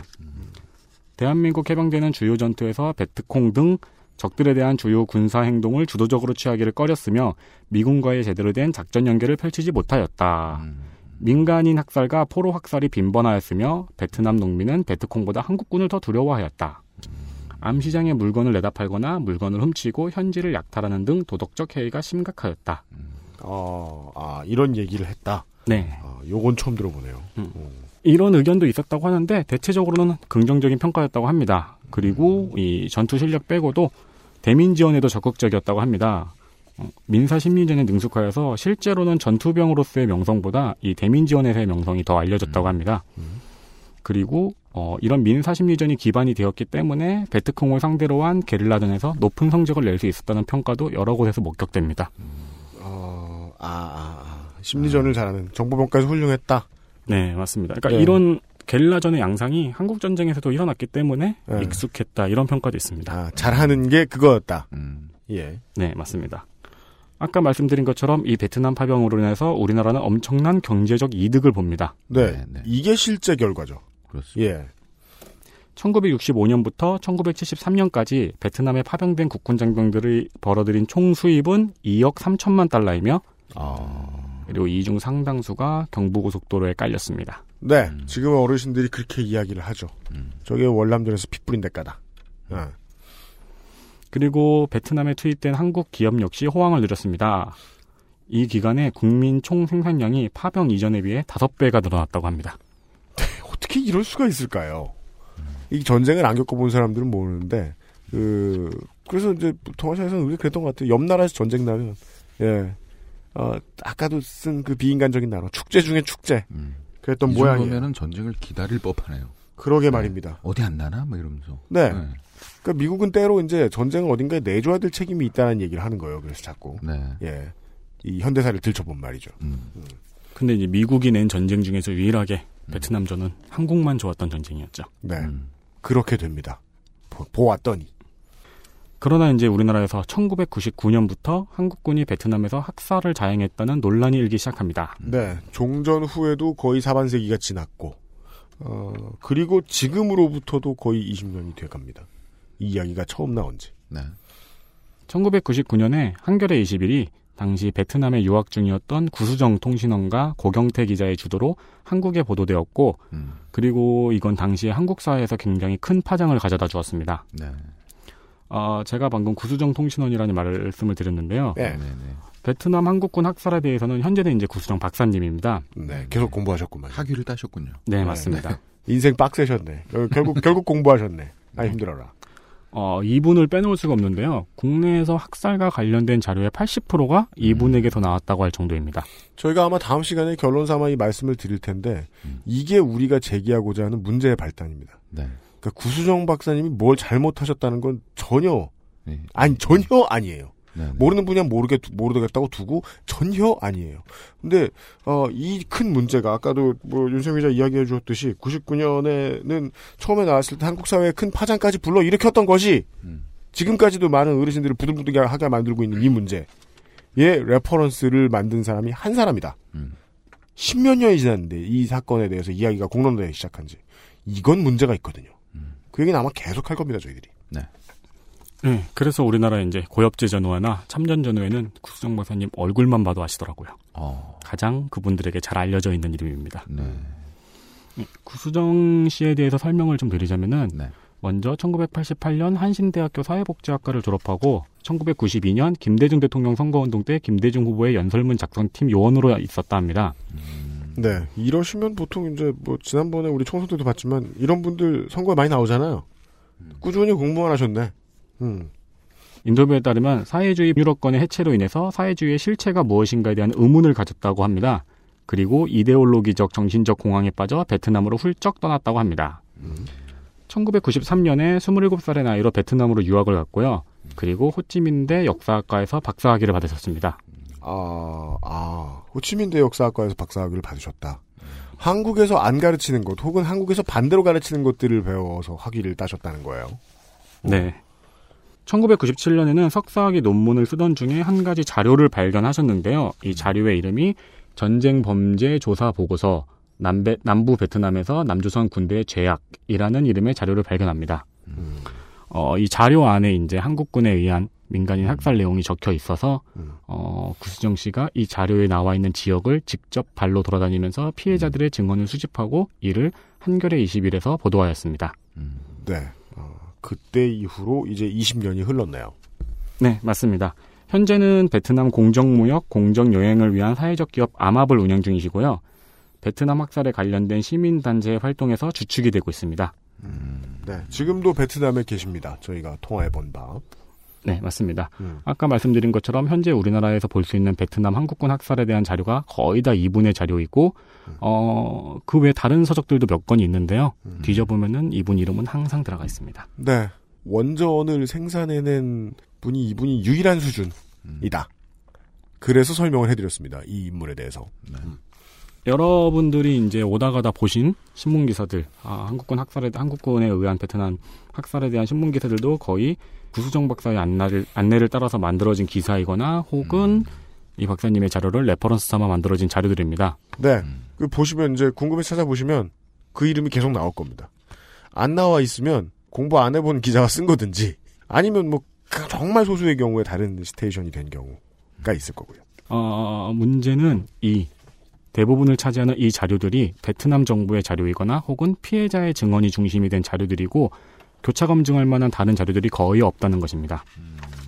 어, 이제 15년의 세월이 흘렀습니다. 한겨레 보도 이후. 네. 그 15년의 세월이 흐르면서 희생자들의 증언이 더욱 구체화되거나 증언과 기록 사이에 조각이 맞아 들어가기 시작하면서 어, 어느 정도의 발전은 있지만 애시당초 북베트남 측의 자료에 근거한 피해자의 증언뿐이라는 근본적인 한계는 아직까지 벗어나지 못하고 있습니다.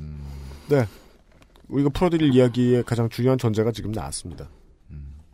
네, 그래서 지금부터 밝혀드리는 학살 사건은 명백하게 사실임이 밝혀진 사건, 그리고 의혹이 짙은 사건, 그리고 어, 학살 사건에 대한 이견이 많이 갈리는 사건으로 구분하여 최대한의 정황을 알려드리도록 하겠습니다. 지금부터 이제 어, 윤세민 기자 그동안 모아온 베트남전과 관련된 학살 사건들에 대한 이야기, 이야기들이 좀 나올 텐데요. 네. 앞에 들려드릴 거는 이제 한국군과 아주 깊은 관련이 있는 건 아니죠. 네, 맞습니다. 먼저 들려드릴 것들은 한국군과 아주 깊은 관련이 있는 사건들은 아니고, 그리고 이제 학살 사건에 대해서 여러분께 설명을 드리기 위해서 먼저 두 가지를 알려드리려고 합니다. 네. 첫 번째는 바로 우리에게 익숙한 단어 베트콩에 대해서 알려드리려고 합니다. 음, 네. 얼마 전에 그, 어, 고, 무하마드 알리 선생에 대한 이야기가 이제 우리나라 언론에서도 많이 나오면서 이 단어가 뭐냐라고 묻는 젊은 분들 있었죠. 예, 왜냐면은 그, 알리의 유명한 말이잖아요. 어, 베트콩이 미국의 흑인한테 잘못한 게 아무것도 없는데 내가 왜 가서 베트콩을 써야 되느냐 그런 말을 남기면서 징직 거부를 했죠. 아니 근데 요즘 젊은이들은 베트콩 몰라요? 모를 수도 있죠. 어, 정말? 그리고 우리가 자꾸 배트맨만 검색해가지고 베트콩을 검색하면 배트맨을 검색하셨습니까? 라고 부를 수도 있고 결국 예. 흥성갑이 문제는. 네. 지금은 또 이 그 이름으로 가르치죠 역사책에서도 남베트남 네, 민족해방 전선 네, 왜 그러냐면 은 베트콩이란 단어가 우리말로 치면 이제 빨갱이라는 단어와 같이 멸칭입니다. 멸칭. 그죠? 어, 주로 베트남전에서 남베트남 민족해방 전선을 포함한 게릴라 조직을 칭하는 용어로 쓰였습니다. 어, 실제로 근데 베트콩이라는 단어 자체는 이 남베트남 민족해방 전선보다 먼저 생겼다고 합니다. 아까 말씀드린 응오딘 지엔 대통령이 반공 정책을 펴면서 공산 세력을 총칭하는 용어로 쓰인 단어가 바로 이 베트콩이라는 단어입니다. 어, 그러니까 식민 정권의 연장선이었던 남베트남 정권을 타도하자는 데 뜻을 모았지만 네. 이 사람들이 전부 다 공산주의자였던 건 아니죠. 뭐 민족주의자들도 있었고 그냥 정부가 싫은 사람들도 있었고 예, 그런 사람들이 모인 네, 그러니까 그 공산주의자 가 아닐 가능성이 높죠. 일단 남베트남에 모여 살고 있으니까. 다만 이제 남베트남 정권이 싫은 사람들. 네, 맞습니다. 그렇기 때문에 남베트남 민족해방전선이 표방한 것은 사실 공산주의보다는 민족주의에 가깝습니다. 어, 그러나 사실 전쟁에서는 북베트남 공산당의 지시를 받은 것도 사실입니다. 아 예. 네, 실제로 베트남전에서 남베트남 민족해방전선이 북베트남의 지원을 받아 전투를 벌인 건 맞지만 북베트남이나 공산주의하고는 전혀 관계가 없는 사람들도 전투에 동참하였다고 합니다. 아 예. 예, 그러니까 이제 마을의 농민 자치회나 학생회, 시민단체 이런 사람들도 전부 다 이 해방전선에 참가를 하였던 거죠. 그렇기 때문에 어 낮이나 혹은 밤에 전투를 마치고 집으로 퇴근하는 베트콩도 있고 어, 땅굴과 민가를 자유롭게 오갈 수도 있었습니다. 그러니까 베트콩들이 민가에 깊숙이 침투할 수 있었던 원인이 바로 이런 곳에 있죠. 네. 예, 그래서 베트콩과 민간인을 구별할 수 없었던 어려움도 바로 이러한 점에 있습니다. 네. 그 영화 뭐 풀메탈 자켓이나 아, 그 명작이죠. 드라마 제목 그 원제는 까먹었네요. 머나먼 정글. 어, 그거 보면은 많이 나오죠. 일반인인데 전투도 하고 그러니까 뭔가 이제 밀리샤 느낌의. 그러니까 생활도 한 거예요 또 시민군이 된 거죠. 음. 어, 실제로 전쟁 당시에도 남베트남 민족해방전선은 북베트남을 우방 정도로만 인식했지 북베트남의 산하 조직, 산하 조직은 아니라고 주장했습니다. 그리고 1970년, 1973년 파리에서 이뤄진 휴전 회담 때도 북베트남, 남베트남, 미국과 함께 남베트남 민족해방전선이 사자 회담으로 참가했습니다. 그러니까 당당하게 한 자리에 앉아 있었던 거죠. 어, 네, 사실 전쟁 중에는 남쪽으로 침투한 북베트남군과 남베트남 민족해방 전선의 구분이 좀 모호해졌으며, 그리고 결과적으로는 이제 통일 후에 북베트남의 산하 조직으로 인정됩니다. 꼭 남베트남 민족해방 전선이 아니었어도 공산주의의 영향을 받고 있는 민간인까지 베트콩으로 싸잡혀 불린 경향도 있습니다. 네. 그러니까 우리가 지금 이 복잡해, 그러니까 남의 나라 정치 구도들은 복잡하잖아요. 그렇죠. 이것을 이렇게 쭉 들은 이유는 베트콩을 베트콩이라 부르는 누군가를 베트콩이라 멸칭하는 의미가 무엇이며 그 중에 누가 그 멸칭 안에 많이 포함이 되었는가 그 광의까지 좀 알아본 겁니다. 네. 예. 그 사실 이 복잡한 거를요 당시에 뭐 파병되었던 미군이나 한국군 젊은 사람들이 알았겠습니까? 모르죠. 그냥 키가 작고 그냥 뭐 그러니까 좀 비슷한 외모를 가지고 있으면 다 그렇게 생각했을 가능성이 매우 높죠. 매우 높죠. 예. 네. 그리고 그런 생각까지 하게 된 원인 몇 가지를 알려드렸어요. 예. 이 밀리샤의 개념을 가지고 있는 군인들이 많았고, 남쪽에도 북베트남과 비슷한 성향, 그러니까 서로 이해관계가 맞아 들어가는 조직이 있었다. 따라서 모두를 의심해야 할 수 있었고, 안 그래도 군인은 모두를 의심하게 돼 있다. 전장에 나가면. 그 정도까지 생각해 주시면 될 것 같아요. 그게 베트콩의 개념. 어, 첫 번째로 말씀드리는 것은 베트콩의 개념이었고, 그리고 두 번째로 말씀드린 것은 구정공세라는 사건입니다. 구정공세요? 네. 어, 베트남에서 구정을 떼이라고 하기 때문에 떼 공세라고도 불리고, 이를 미국식으로 발음해서 테트 공세라고도 불립니다. 이 공세는 1968년 1월 30일 밤부터 시작된 북베트남과 남베트남 민족해방전선의 총 공세를 이야기합니다. 원래 이제 베트남전에서 네. 음력 설에는 남북 베트남 모두가 이제 암묵적으로 휴전에 들어가는 것이 관례화되어 있었다고 합니다. 아하. 그런데 이 틈을 타서 북베트남과 남베트남 민족해방전선이 총 공세를 했던 사건이 바로 이 구정 공세입니다. 네. 그 참 이 나라 참 그 성격 좋아요. 예, 전쟁을 하는데 명절 때는 쉬어. 네. 그리고 그걸 또 계약서로 사인을 한 것도 아니고 암묵적 합의. 그러게. 이렇게 말했을까? 솔직히 우리 설날에는 좀 집에도 가고 산 놈은 그러니까 이런 세- 대화를. 야 우리 세배 좀 하고 하자. 그러니까 네. 월급도 잘 안 나오는데 떡이라도 받아오게. 음. 이런 합의를 했다니. 어, 그리고 그걸 지켰으면 져야죠. 예. 네, 그러니까 뭐 미군 중에서는 유일하게 구정 때 신미군이 아니었을까요? 아 아니요 한국의 지아이들도 다 그 저 뭐냐 저 저 구정 때 쉬고 아 구정이랍니다. 여기서 지금 구정이라는 단어를 쓰니까 에, 설날에 쉬고 예 추석 되면은 저 저 외국인 한국어 말하기 대회 나가고 근데 한국은 사실상 종전과 다름없는 긴 휴전이잖아. 그렇죠. 근데 여기는 지금 전쟁 중에. 예.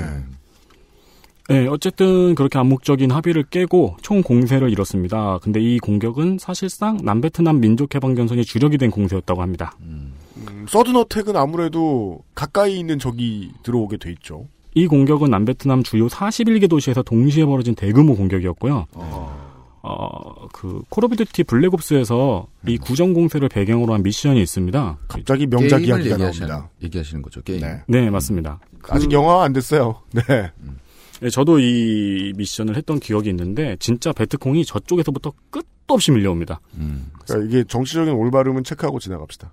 그 이제 미니맵이나 네. 아니면 이제 지금 내 시야에서 위에 화살표가 써 있고 베트콩 이렇게 써 있는 사람들이 오는 건 아니잖아요. 아, 네. 하여간 적군이 몰려온다. 네. 끝도 없이 왜 끝도 없어 보이느냐? 준비 안 된 진영에 서든어택이 들어오는 거니까. 음. 음, 그래가지고 와 이게 베트남전이구나 하면서 게임을 하면서 아, 네, 그렇죠. 그렇게 느꼈던 생각이 납니다. 예, 작품을 체험해 보시길 바랍니다. 네, 어쨌든 이 기습에 의해서 처음에는 미군과 연합군이 당황을 해서 밀렸으나 어, 하루 이틀 사이에 그냥 다 제압을 했다고 합니다. 네. 그 이유는 곧 나옴, 이제 나옵니다. 네, 이 공세에 처음 북베트남이 지원을 하기로 약속이 돼 있었는데 이 지원이 늦어졌다고 합니다. 아, 우리도 구정쇠느라.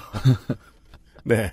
네, 어, 그 늦어지는 바람에 민족해방전선의 병력 절반이 괴멸되다시피 음. 했다고 합니다. 얼마나 늦어졌길래 절반이 날아가요. 근데 뭐 이제 윷놀이 한 거죠. 예. 네. 근데 이제 이게 어떤 개연성이 있냐면은 어. 남베트남 민족해방전선은 북베트남이 이긴 다음에 통일을 해도 남쪽의 세력으로 여전히 남아있을 세력이잖아요. 음. 그렇기 때문에 북베트남 정권과 세력 싸움을 할 수 있는 잠재적 경쟁자였습니다. 아하. 그쵸. 근데 이 공세로 인해서 남베트남 해방 전선이 음. 괴멸을 당하고 세력이 약화됐기 때문에 통일 이후에 북베트남 정권이 남베트남에서 주도권을 그대로 가져갔다는 평가도 있습니다. 아, 후에 이제 평화가 찾아온 뒤에 정치적인 상대방일 수도 있는 쪽의 세를 고르는 전술이었군요. 그 빅, 빅피처네요. 그러네요. 픽처. 빅픽처를 보고 했더니 전구상 지금 우리가 안 나가는 것이 우리가 설을 쇠는 척하는 것이 예 앞으로 정권을 잡은 뒤에 도움이 되겠다. 네, 맞습니다. 그래서 이 공세로 인해서 남베트남의 대도시들이 모두 쑥대밭이 됩니다. 아 그리하여 남베트남은 그 후방 지역까지 다 시스템이 허물어진 상태까지는 됐다. 그렇죠. 41개 도시에 동시에 기습을 펼쳤으니까요. 그 특히 이제 충격적이었던 것이 미국 대사관이 불에 타는 모습이 미국에 생중계되었다고 합니다. 그래서 이제 미국 내부의 반전 여론에 큰 영향을 미친 사건입니다. 네 맞습니다. 네. 당시 미국에서는 이 베트남전이 거의 끝을 보이고 있다고 판단하고 있었는데 그 판단이 틀렸다는 것을 미국 전체가 충격적으로 알게 된 거죠. 그렇습니다. 그래서 미국 내 반전 여론을 부추기게 되고 결과적으로 이로 인해 촉발된 미국의 반전 여론은 차후 6.8 혁명에까지 영향을 주고 그렇습니다. 미국의 정권이 바뀌는 결과를 가지고 오게 됐습니다. 네. 이 반전 운동이라는 게 전쟁이 싫다고 생각하는 사람들은 원래 소수였는데 에, 그들이 힘을 얻게 된 것은 사실 우리가 지고 있다 라는 것이 미디어를 타고 알려진 직후였던 거죠. 네. 예, 경제 문제를 걱정하는 사람들이 반전 운동하는 사람들에게 힘을 실어주면서 음. 결국 이 구정공세는 미국이 베트남에서 철수하는 데 큰 영향을 준 사건으로 평가되고 있습니다.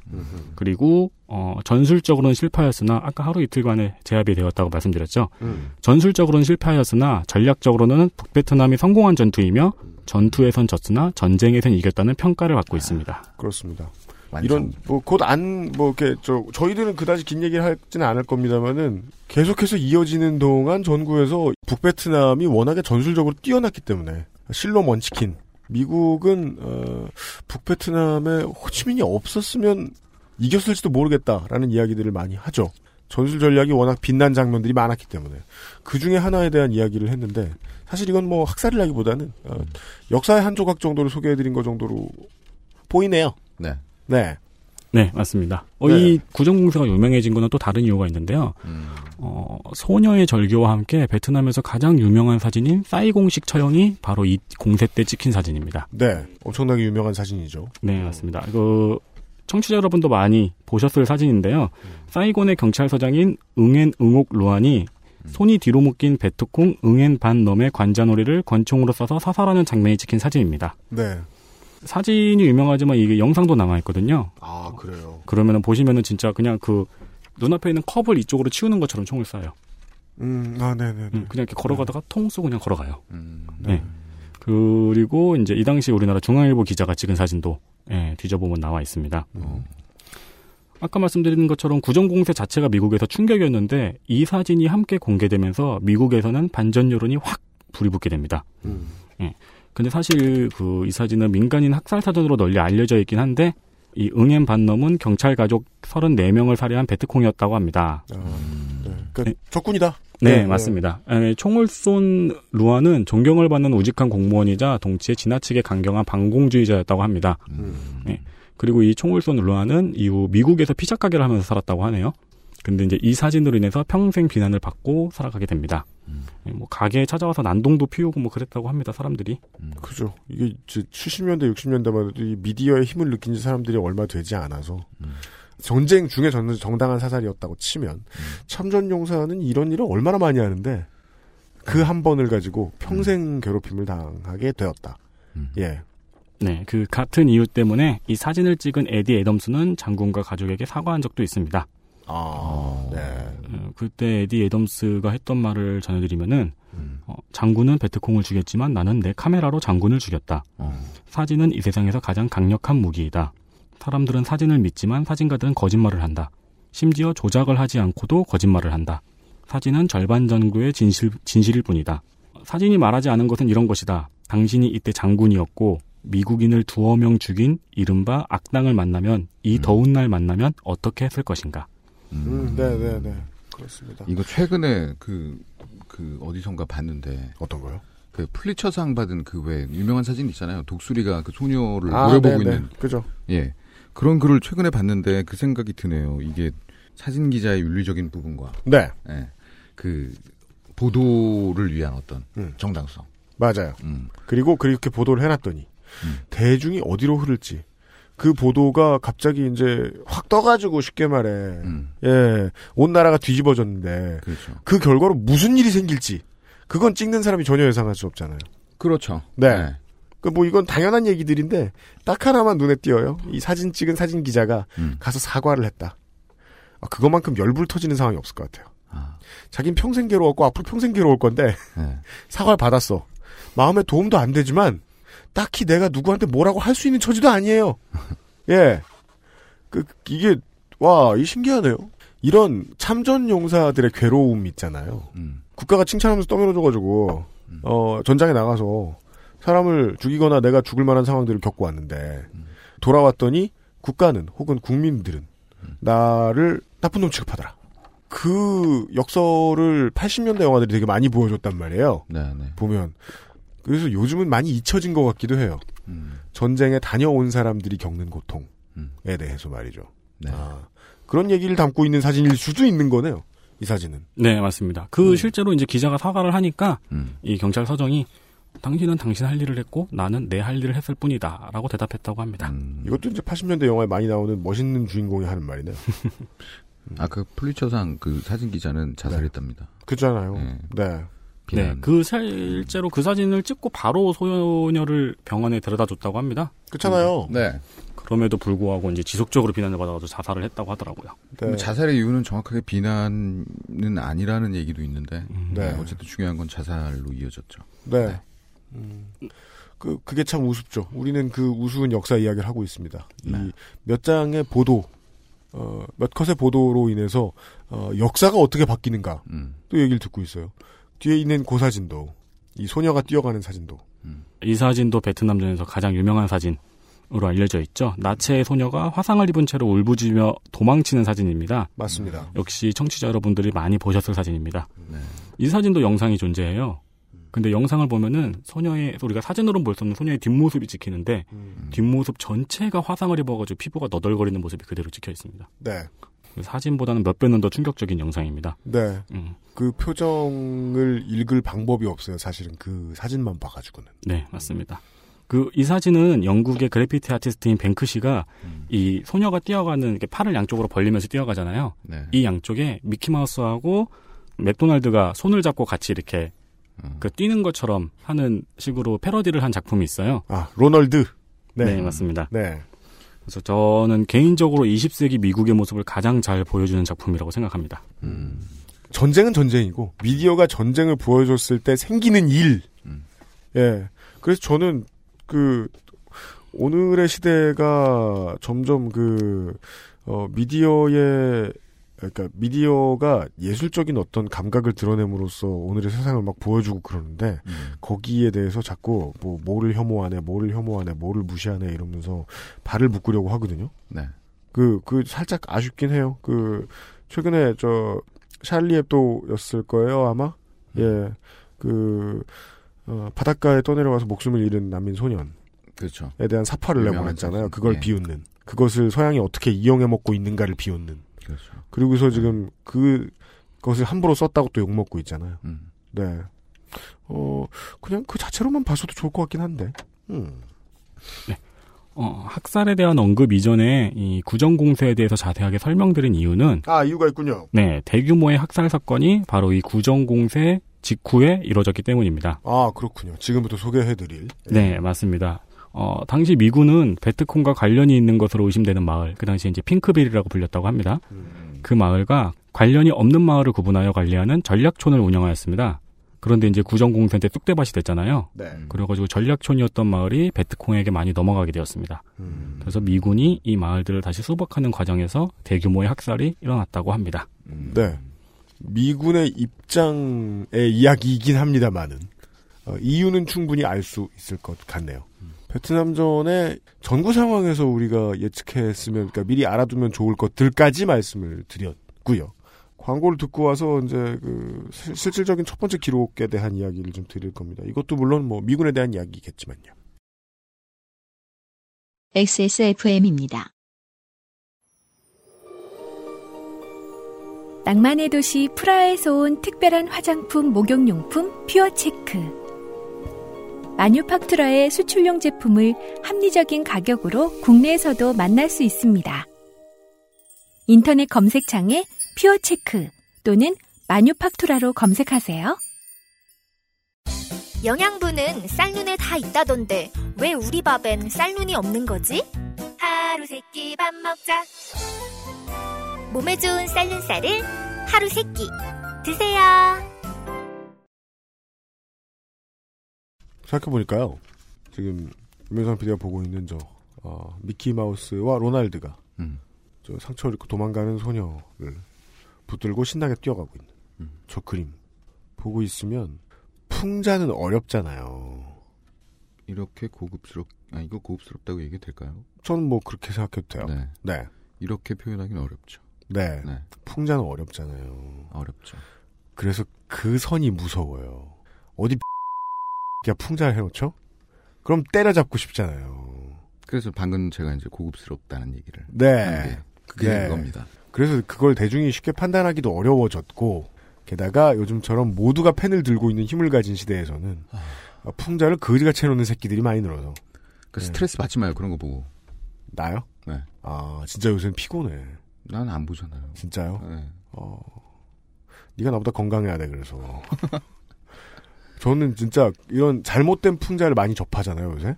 음. 그러면 카페인을 많이 들이킨 것처럼 어지러워요. 음. 속이 안 좋고.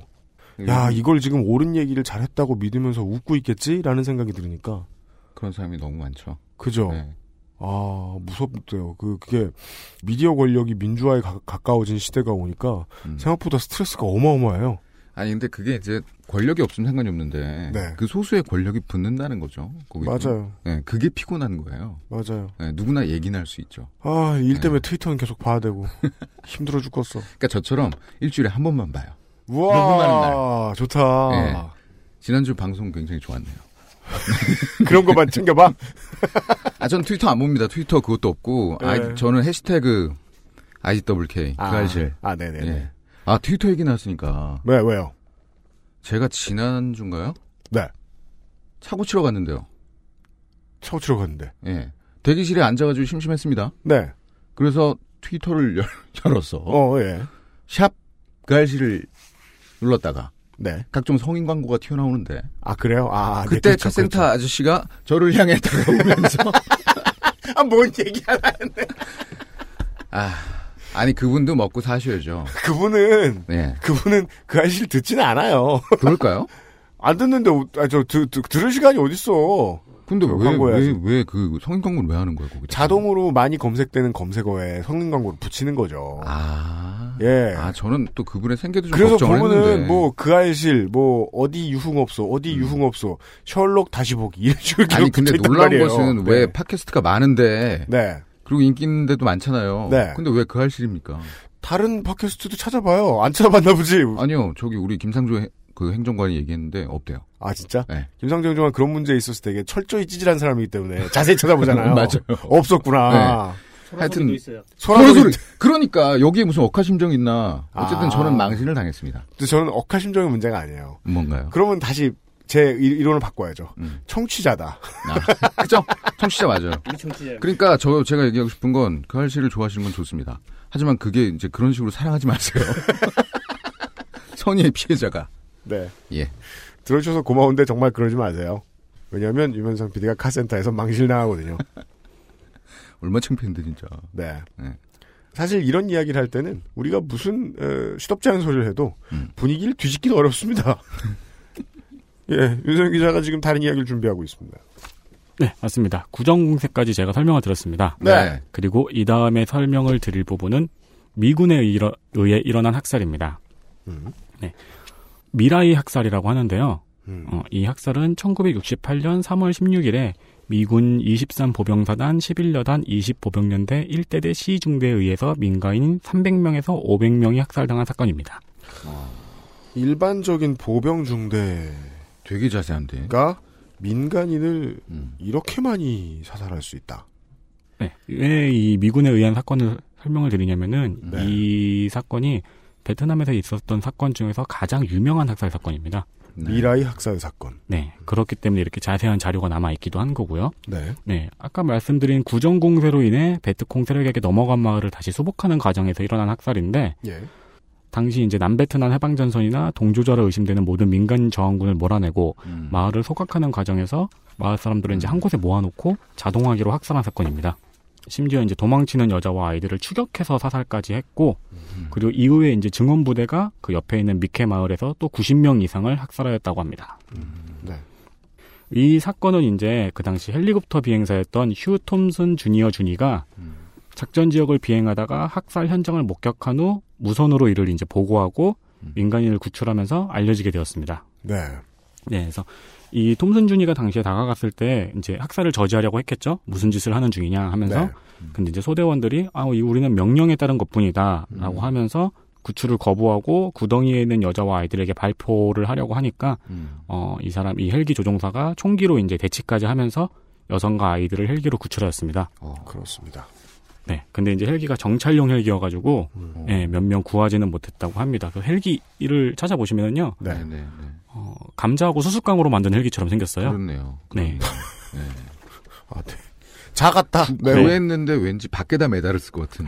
그런 수준의 네, 그런 수준의 네, 작고. 결국 그러니까 마을 사람들을 구했다고 하는 건 거의 상징적인 느낌 수준밖에 안 됐을 것이다. 네, 한 예. 서너 명 구했다고 하는데, 그 이제 이미지를 보시면은 엄청 껴서 앉아서, 음. 예, 구출한 것이 추측이 되죠. 어, 위험하게 이제 오바이스 적재, 그러니까 오바이스 태웠군요. 네. 그 이것도 말이죠. 이 소대원들의 말대로 이 중대의 구성원들의 말대로 명령에 따른 것일 텐데 마을을 어떻게 정리해라. 그렇죠. 근데 이것을 그 상황을 모르는 에, 좀 윗계급의 조종사가 가서 보는 바람에 그리고 봤으면서 그냥 보기만 했으면 상관없는데 무전기를 통해서 이야기를 하면서 본부와의 교신을 남겼고 일단 이게 중요하죠. 본부와의 교신을 남겼다. 네, 네. 우리 부대가 민간인 학살하는 것 같다라고 교신을 남겼고 네. 그리고 그 뒤에 미디어를 만나서 언론을 만나서 음. 이 이야기를 털어놨기 때문에 지금 기록에 남은 그렇죠. 거라고 예측해야겠죠. 네. 예. 아, 이 헬기 조종사가 결국 이 사건으로 해서 훈장을 받았는데 어. 90 몇 년도 한 30년 지나서 받았어요. 어. 네. 아니, 그 처음에는 내부 고발자 아니에요. 그렇죠. 네. 네. 그러니까 이제 먼 훗날에 네. 나야 줘야 되겠죠. 네. 훈장을. 네.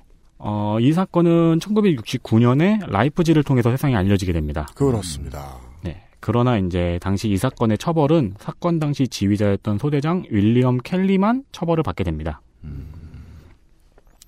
처벌도 처음에는 무기징역이었다가 이후에 가택연금으로 낮아지고 이게 뭐 한꺼번에 줄이신 거겠습니다만은 무기징역에서 그 다음에 가택연금으로 바로 뛰어넘어가는 좀 그렇잖아요.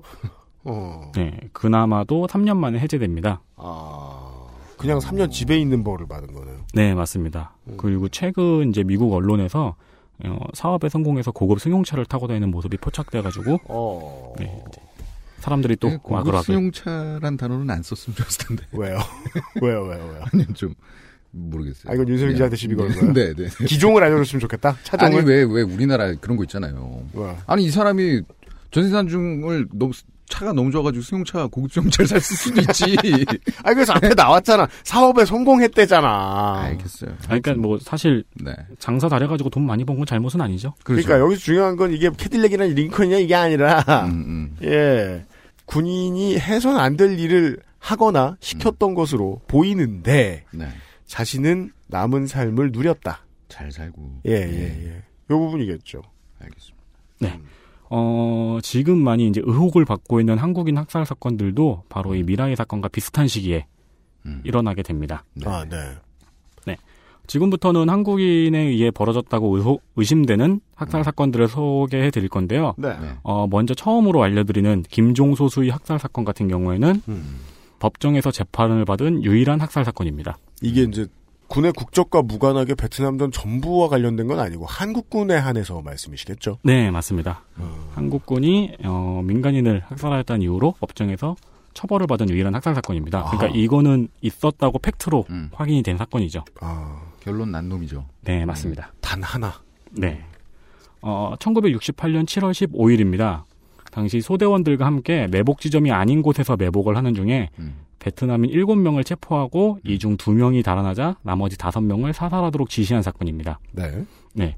김종수 수위는 베트콩을 사살한 것으로 보고하고 이들이 소총과 무전기를 가지고 있었으며 체포 도중 도주하려 하자 사살했다고 주장합니다. 음. 예.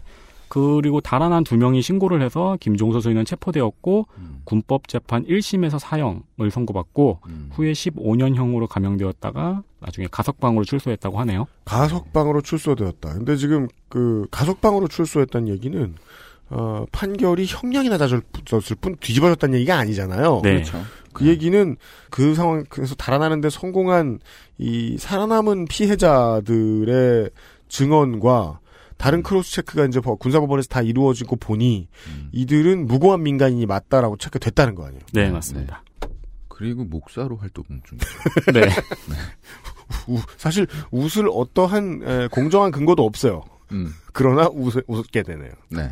윤세민 기자가 한 3주 전에 저한테 와서 이 얘기를 하면서 네. 왜 모두 목사가 되는 거죠? 그 근데- 모두가 누군지 모르겠는데 우리는 그 모두가 누군지 알고 있어. 예. 막 마음으로 받아들였어요. 네. 음, 그렇네요. 이러면서 모로 가도 목사로 가면 된다. 뭐로 가도 그렇게 됩니다. 모로 가도 목사로 갔어요. 네, 이 김종수 씨는 현재 말씀드린 것처럼 목사로 활동 중이십니다. 네. 그리고 여러 참전 군인들의 토닥토닥 속에서 아직 억울해하시는 중입니다. 아, 네. 참전 용사들도 또한 역설을 보여주고 있죠. 예. 진실을 밝히려는 운동, 혹은 이미 알려진 진실에 대해서도 말씀하신 대로 서로를 토닥이며 위로를 해주고 있고, 그 위로를 매우 화끈한 방법으로 때로는 집회, 집회의 형태로 보여주시기도 하시며, 또한 국가에 의해서는 보훈을 똑바로 못 받고 있죠. 그렇죠. 네. 어, 그런 참전 용사들이 지금 처음 등장했고요, 우리의 이야기에서. 어, 이 사건은 아까 말씀드린 것처럼 어, 현재 사실로 확인된 유일한 학살 사건이고요. 네. 통계로 본 베트남 전쟁과 한국군이라는 책에 따르면은 1965년부터 1972년까지 총 1384건의 범죄 행위가 발생하였는데 이중 살인이 35건, 강간이 21건, 과실치상이 532건이라고 합니다. 그리고 이후에 말씀드리는 학살 사건은 정황이나 개연성 그리고 피해자의 증언과 베트남 정부 측의 자료까지만 확인된 사건들을 말씀드리겠습니다. 즉 아직 역사적 사건이라고 확정되지 않은 의혹들을 알려드리겠습니다. 네. 피해자의 증언, 베트남 정부 측의 자료까지만이라고 표현을 드리는 이유는 나머지 한쪽 손, 한국 정부 측의 자료가 없습니다. 뭐 앞으로 또 여러 번 말씀드릴 겁니다. 광고 듣고 와서 이야기를 좀 들어보죠. XSFM입니다. 낭만의 도시 프라하에서 온 특별한 화장품 목욕용품 퓨어체크. 맥주 홉 추출물과 식물성 자연 성분이 피부를 편안하고 깨끗하게, 머릿결은 윤기 있고 부드럽게. 아름다운 디자인과 기분 좋은 향기로 나만의 포근한 웰라이프를 연출해보세요. 마뉴팍투라의 수출용 제품을 합리적인 가격으로 국내에서도 만날 수 있습니다. 인터넷 검색창에 퓨어체크 또는 마뉴팍투라로 검색하세요. 주름과 질감이 살아있지만 변형되지 않고 두꺼운 가죽 제품. 선명한 색상에 일반 명품을 웃도는 퀄리티의 가죽 제품. 황야의 1위 데볼프 제뉴인 레더. 지금까지 그래왔듯 당신의 자부심이 되어드리겠습니다. Devolf Genuine Leather.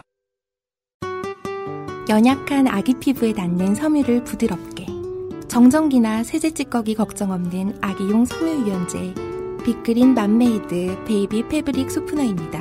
캐나다 청정 지역에서 재배된 순식물성 천연 원료만으로. Big Green. Mom Made Fabric Softener. 이 미라이 학살 사건에 대해서는 본대였고 100만 명이 넘는 병력이 들어와 있었던 미군에 의한 것도 확인된 것 중에 가장 유명한 사건이라고 이야기를 했는데 그 유명한 사건에서 희생된 분들은 400에서 600여 명 정도로 추정이 된다라고 했어요. 네. 그리고 연인은 30만 명이 넘게 파병이 되었던 두 번째로 많은 쪽수를 남베트남 측에서 가지고 있었던 한국군이 저질렀던 범죄 중에 아까는 제일 유명한이라고 말씀드렸죠. 지금은 유일하게 법정에서 심판을 받은 사건은 다섯 명이 희생이 됐다라고 해요. 네. 냉정하게 이제 군의 문제를 들여다보고 있는 사람 입장에서는 의문이 물음표가 딱 하고 뜹니다. 사건이 하나만 confirm이 됐고 그리고 그것도 희생자의 수가 이거밖에 안 된다. 사실 그럴 리가 없다는 생각이 안 들 수는 없어요. 그게 맞다는 건 아니고 말이죠. 그러니까 상식적인 의문이죠. 의혹 수준으로 명명할 수밖에 없는 사건 가운데 가장 큰 사건을 지금 윤세민 기자께서 준비해 주셨습니다. 네, 바로 폭립 폭넛 학살 사건 의혹입니다. 어, 이 사건은 현재 논란이 되고 있는 학살 의혹 중에서 가장 높은 의심을 받고 있으며 또한 가장 오랫동안 논의되고 있는 사건입니다. 음, 이 사건을 취재하면서 참고했던 자료는 한겨레 21의 기사와 2000년대 초반에 있었던 베트남전 민간인 학살 진실위원회에서 번역한 미군 보고서 그리고 한겨레 21 기자인 고경태 씨의 저서에서 확인한 내용입니다. 제3 알려드리죠. 다른 데에 안 나와서 말이죠. 네. 어, 사건은 1968년 2월 12일 고, 구정공세 이후입니다. 네, 이때 청룡부대가 폭립 폭넛 마을에서 주민 70여 명을 학살했다는 의혹에 의해서 미군 사령부가 조사한 사건입니다. 조사까지 정도였던 모양이네요. 네, 맞습니다. 어, 알려진 바에 의하면은 이 마을은 당시 안전마을로 분류된 마을이었고 전략촌이라고 아까 말씀하셨던가요? 네, 맞습니다. 그리고 이제 미군 캡소대, 캡소대가 이제 정보 수집을 위한 소부대인데요. 네, 이 캡소대와 결연을 맺은 마을이었다고 합니다. 음, 안전부지대. 네. 어, 파월 한국군 전사라고 어, 베트남에서 한국군의 작전 내용을 모두 상세히 기록되어 있는 어. 네, 서적 책이 있어요. 네. 어, 이 책에서 이 학살이 일어났다는 68년 2월 12일의 작전 기록을 살펴보면은 청룡 부대가 계룡 1호 작전 중에 해당 일에 이 마을을 지나간 것이 확인됩니다. 아, 이거는 팩트죠. 네, 맞습니다. 예, 그 표에 나와 있는 이 기록인가요? 네, 맞습니다. 제가 읽죠. 예. 1968년 2월 12일 음력 1월 14일 제1중대 괄호 열고 장 괄호 닫고 아, 김석현 대위 괄호 닫고는 8시 15 이거 08년 8시 15분이죠. 08시 15분이라고 그래. 08시 15분에 알았어요. 그래, 나 어, 군대 섬찟하다. 네, 08시 15분에 1을 정찰하며 북진하고 폭넛마을에 진입. 어, 11시 05분에 목표를 공격하였는데 어, 이때 서쪽 지역으로부터 30여 발의 적 사격을 받아 4.2인치 박격포로 발사 지점을 포격 제압. 부상자 1명 생겨 후송하였다. 어, 이 사건에 대해서 2000년 11월 15일 한겨레 20일에서는 미국 국립문서보관소에서 2000년 6월 1일에 기밀 해제된 문서를 입수했다고 보도했습니다. 그리고 이 문서에 폭립폭넛을 비롯한 세 개의 학살 사건에 대해 조사가 이루어진 기록이 있다고 보도했습니다. 어, 이 자료는 인터넷에 번역본이 유포되어 있습니다. 음. 네, 그래가지고 이게 돌아다닌 적이 있었는데 네. 제가 이제 이걸 입수해서 읽어보았습니다. 네. 번역된 파일을 보면 이 보고서에 본상병의 증언과 사진이 첨부되어 있습니다. 음. 예, 당시에 본상병이 한국군의 움직임을 살피고 있던 중에 네. 한국군이 마을에 포격을 가한 뒤 마을을 습격하는 것을 목격하였다고 합니다. 미군이죠? 네, 맞습니다. 예, 본시. 네. 어, 이 상병의 증언에 의하면은 마을이 불에 타 연기가 나고 있는 것을 목격한 뒤에 민병대원이 부상당한 소년과 여자를 데리고 나오는 것을 보고 한국인이 민간인을 공격하고 있다는 사실을 알았고 이들을 도우러 카메라를 들고 마을로 진입하였다고 합니다. 한국인이 민간인을 공격하고 있다. 예, 예, 예. 네. 네. 어, 보고서에는 희생자들의 사진이 첨부되어 있습니다. 특히 사진 FNG라고 명명된 사진은 유명한데요. 어, 어떤 여인이, 네, 여인이 피해자 여인의 모습이 있고 설명에 가슴이 도려진 채 아직도 살아있는 여자라고 되어 있습니다. 음, 아, 도려졌다는 표현을 썼다는 거는요. 그리고 아까도 이제 민간인을 공격하고 있다는 표현도 그렇고, 어, 한 가지 유출을 하게 만듭니다. 총격전이 아닌 것 같다. 예. 총격전이 아닌 것 같다. 예. 후에 이 여성의 이름이 응엔티 탄이란 여성이며 병원으로 이송되었다가 다음날 사망한 것으로 밝혀졌습니다. 어, 방금 전에 UMC가 지적한 것처럼 네. 그- 이 증언자인 상병이 시체 더미 주위에 총알 자국이 없었다는 점을 지적했습니다. 아, 예, 예, 예. 예, 마을 주민 모두가 가까운 거리에서 사살당했거나 총검에 찔렸다는 것을 입증한다고 주장했습니다. 다른 목격자도 있습니다. JR 실비아 대위인데요. 네. 이 대위는 불타는 마을과 마을에서 내려오는 부상병들을 목격하고 이를 상부에 보고하고 부상병들을 치료해 주었다고 증언합니다. 어, 또한 아까 말씀드린 고경태 씨의 저서에는 학살 장면을 숨어서 지켜보았던 베트콩들이 어, 이제 미군이 나중에 와가지고 이제 시신들을 수습하고 부상자들을 치료하는 과정에서 어, 숨어서 지켜보고 있던 베트콩이 내려와서 시신 수습과 부상자 이송 작업을 도왔다는 내용도 쓰여 있습니다. 이게 특이하네요. 그러게요. 민간인이 사살당한 장면인데 서로 싸워야 될 군인들이 예. 갑자기 합심해서. 네. 어, 이건 뭐 일단 어, 기록이니까 기록이라고 치고요. 예. 네, 이 사건이 주목을 받는 이유는 바로 이제 미군의 조사가 있었다는 내용과 또한 1968년 주 베트남 미군 사령부 웨스트모어랜드가 당시 주월 한국군 사령부 최명신 장군에게 이 사건에 대해 묻는 편지를 보냈고 이에 또한 최명신 장군이 답장을 한 기록이 남아 있어서 더욱 유명합니다. 아 그래요. 어, 답장의 내용도 나와 있겠네요. 네, 맞습니다. 근데 이 미군 사령부 장군의 이름이 기가 막히지 않아요? 서쪽에 더 많은 땅. 야. 미국의 국호를 이렇게 바꿔도 되겠네요. 그렇죠. 왜냐하면 태평양을 건너면 여긴 서쪽이잖아요. 네. 너 조상 누구야? 군인. 네, 미국의 장군이라면 이 정도 이름 정도는 돼야죠. 동쪽이면 안 돼요. 거긴 다 했거든. 네. 그럼 미국 사람이 아닐 거야. 아 그러네요. 서쪽에 더 많은 땅.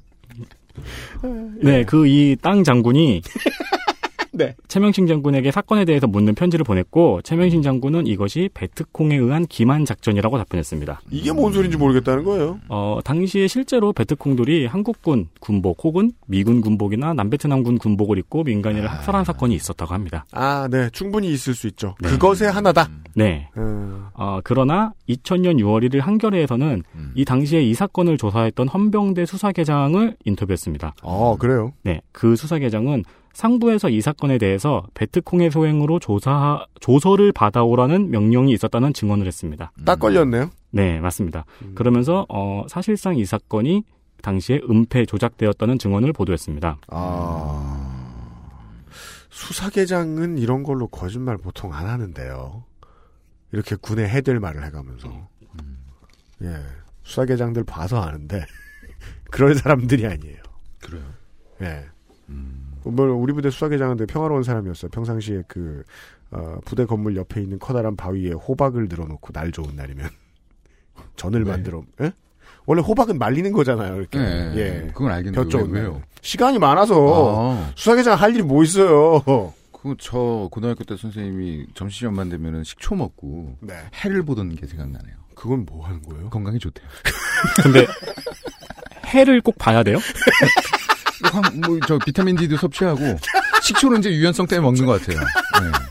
하여간 시간이 많으면 그런 걸 하고 있어요. 그렇네요. 그리고 제일 중요한 건 중요한 건 헌병이 시간이 많다는 게 아니라 전쟁 중에 헌병은 내사의 역할도 수행을 해야 되기 때문에 음. 그 군조직을 위하는 듯하지만 무서울 땐 또 무섭단 말이에요 군한테. 그렇죠. 예, 이런 사람들의 증언은 보통 신빙성 있게 받아들여지는 편이긴 하죠. 음. 예, 증언 내용을 보면은 이제 야 사건을 조작해 이런 명령이 아니고 음. 베트콩에 의한 기만 작전이라는 내용의 조서를 받아와 음.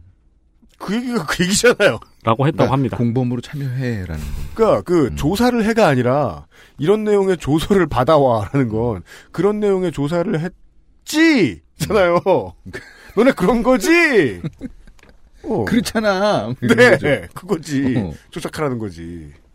심지어 이 사건은 당시 우리나라 중앙정보부에서도 조사를 했습니다. 어, 네, 중정이. 이, 네, 이 역시 한겨레 20일에서 2000년 11월 15일에 어, 발표한 보도인데요. 네. 박정희의 명령으로 중앙정보부에서 이 사건을 조사했다고 밝히고 당시에 작전을 했던 소대장들을 만나서 인터뷰했습니다. 그 인터뷰 내용에 대해서 말씀을 드리겠습니다. 먼저 1소대장이었던 최영원 씨입니다. 음.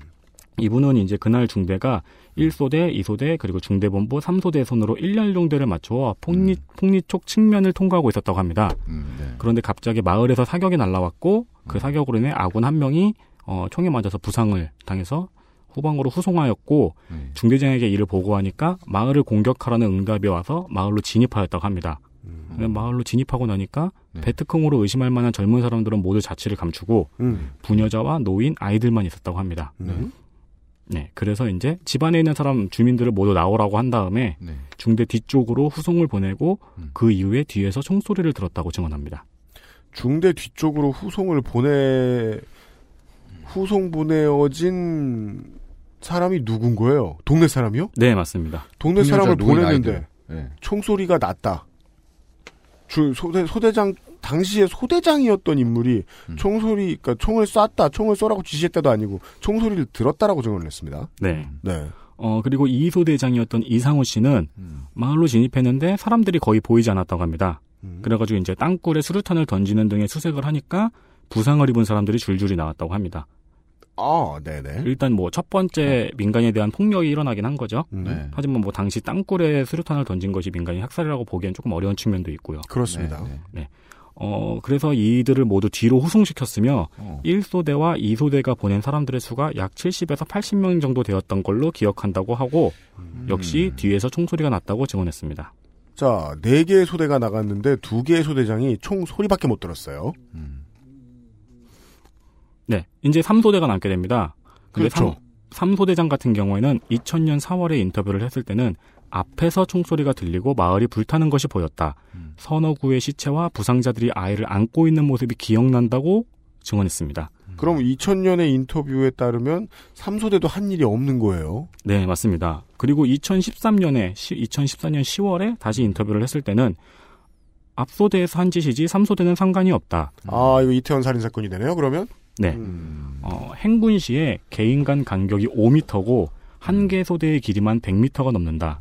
앞소대에서 무슨 일을 한 것인지는 알 수 없으며 3소대는 중대 본부가 바로 앞에 있기 때문에 쏠 수가 없다고 말했습니다. 어, 또한 총소리에 대해서 물어보니까 뭐 갑자기 진실 게임이 되네. 음. 총이야 뭐 지나가는 개한테 쏠 수도 있고 하늘에 쏠 수도 있고라는 식으로 대답을 했다고 합니다. 그렇다고 하더라도 아무리 전시라고 하더라도 어, 작전 명령이 나지 않았는데 행군 도중에 실탄을 그냥 써버렸고 온 부대가 5m 간격이었으면 다 들렸을 거 아니에요. 그것을 어, 지휘관이 사용처도 못 물어봐 안 물어봤다. 예, 지휘 감독 태만 했다 라는 발언이 나옵니다. 네. 자, 1소대, 2소대, 3소대장에게 증언을 들었습니다. 그럼 이제 중대장이 남죠. 그렇죠. 그러네요. 당시 중대장이었던 분은 76년에 브라질로 이민을 가셨다고 합니다. 음, 한겨레에서 당시에 인터뷰를 요청했을 때 답변할 가치가 없다고 하고 전쟁 상황에서는 individual action밖에 안 되기 때문에 난 모르겠다고 답변했다고 합니다. 이게 무슨 소리예요? 전쟁 상황에서는 아무런 지휘도 없다는 소리입니까? individual action만 했다? 그럼 막 가다 말고 제기 차고 막 부대원들이 당시 중대장이었던 이분은 사건 직후에 본국으로 귀국되었다고 합니다. 어, 베트남전 장교의 통상 파병 기간이 1년이었는데요. 어, 이분은 3개월 13일 만에 귀국되었다고 합니다. 그러니까 1967년 11월 20일에 베트남으로 갔다가 1968년 3월 2일에 귀국하였습니다. 어, 네. 귀환 일정을 따로 잡아서 교통편을 잡아주진 않아요. 안 그래도 돈 벌러 나간 부대라. 그런데 돈 쓰지 않아요.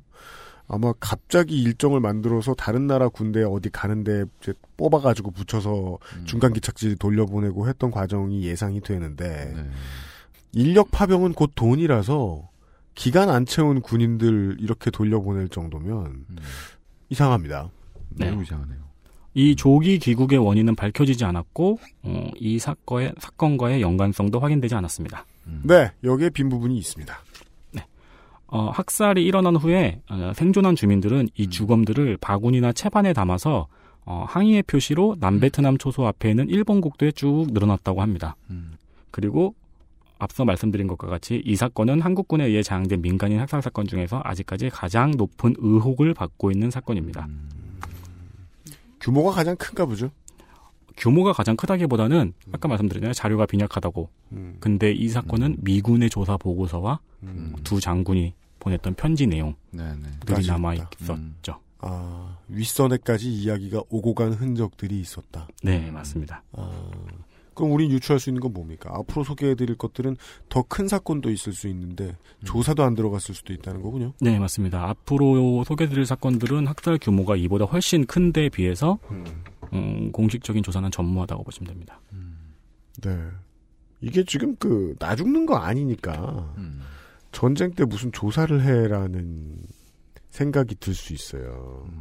근데, 그, 그렇게까지 조사 안 할 것 같으면, 어, 누굴 위해서 전쟁을 치는지 일단 좀 묻고 싶고요. 예. 우리 계속, 그, 뭐, 미리 좀 스포를 해드리면, 그 이야기를 실제로는 가장 많이 생각을 했다는 거예요. 이게 조사 도중에도. 예. 조사를 안 해, 이것들이! 조사를 안 해! 얼마나 조사가 안 됐으면. XSFM의 첫, 에, 상근 취재 인력이. 이걸 붙들고 있었습니다. 지난 한 달 동안, 그죠? 그러게요. 네. 아직 한참 남았습니다. 이 이야기들을 아마도 윤세민 기자가 다음 주에 전달을 해 주실 것 같습니다. 끝으로 해 주실 말씀 있나요? 아니 없습니다. 아, 네. 얼마나 아쉬운지 되게 빨리 탄식이 나, 장탄식이 나왔어요. 할 말이 없어서 안타깝습니다. 네. 네. 아. 근데 약간은 생각해야 할 법도 하지 않아요? 까네. 어. 바로 그냥, 네. 아니, 없습니다. 고생하셨습니다. 네. 네. 아, 첫 등판에 예, 많이 긴장하셨는데 수고 많이 해주셨어요. 예. 윤세민 기자 다음 주에도 이 시간에도 어, 다시 한번 나와서 이 이야기들을 다시 들려줄 겁니다. 수고하셨습니다. 네, 수고하셨습니다. 감사합니다. XSFM입니다. 선택, 바른 선택. 음주운전 사고 발생 시 평균 소요 비용은 1,500만 원입니다. 대리운전 1599-1599.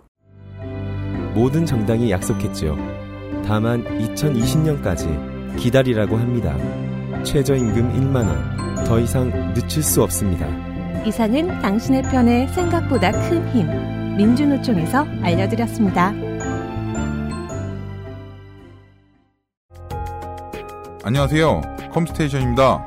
발열 없는 오버클럭 스카이레이크 1151 소켓에 잘 맞는 냉각 시스템. 견고한 방열판의 DDR4 메모리. 엄청난 multitasking의 압박을 견뎌내는 대용량 SSD까지. 무슨 말인지 아시는 분들에게 오히려 골치 아픈 문제일 겁니다. 큰맘 먹고 준비한 고사양 PC가 말썽을 일으키면 어쩌나. 서로 궁합이 맞지 않으면 어쩌나. 컴스테이션을 떠올려 주십시오. 호환, 발열, 전압, latency, freezing 현상. 상상할 수 있는 모든 문제를 해결될 때까지 돌봐드리겠습니다. 당신이 쏟아부은 노력과 비용, 컴스테이션과 함께라면 안심까지 더할 수 있습니다. 왜냐면 컴스테이션은 조용한 형제들과 함께하기 때문입니다. 제가 지난 주말에 올해 처음으로 휴가를 갔어요. 네. 네. 좀 1000km 밟았습니까? 펍죠. 규정 속도. 안 밟으면 서 있는데요, 차는. 120km쯤요. 고속도로. 그러니까요. 네. 그, 그쯤도 못 밟고 다니잖아요, 평소에는. 아니, 당연하지. 강변북로에서 120km 달리면 어떡해.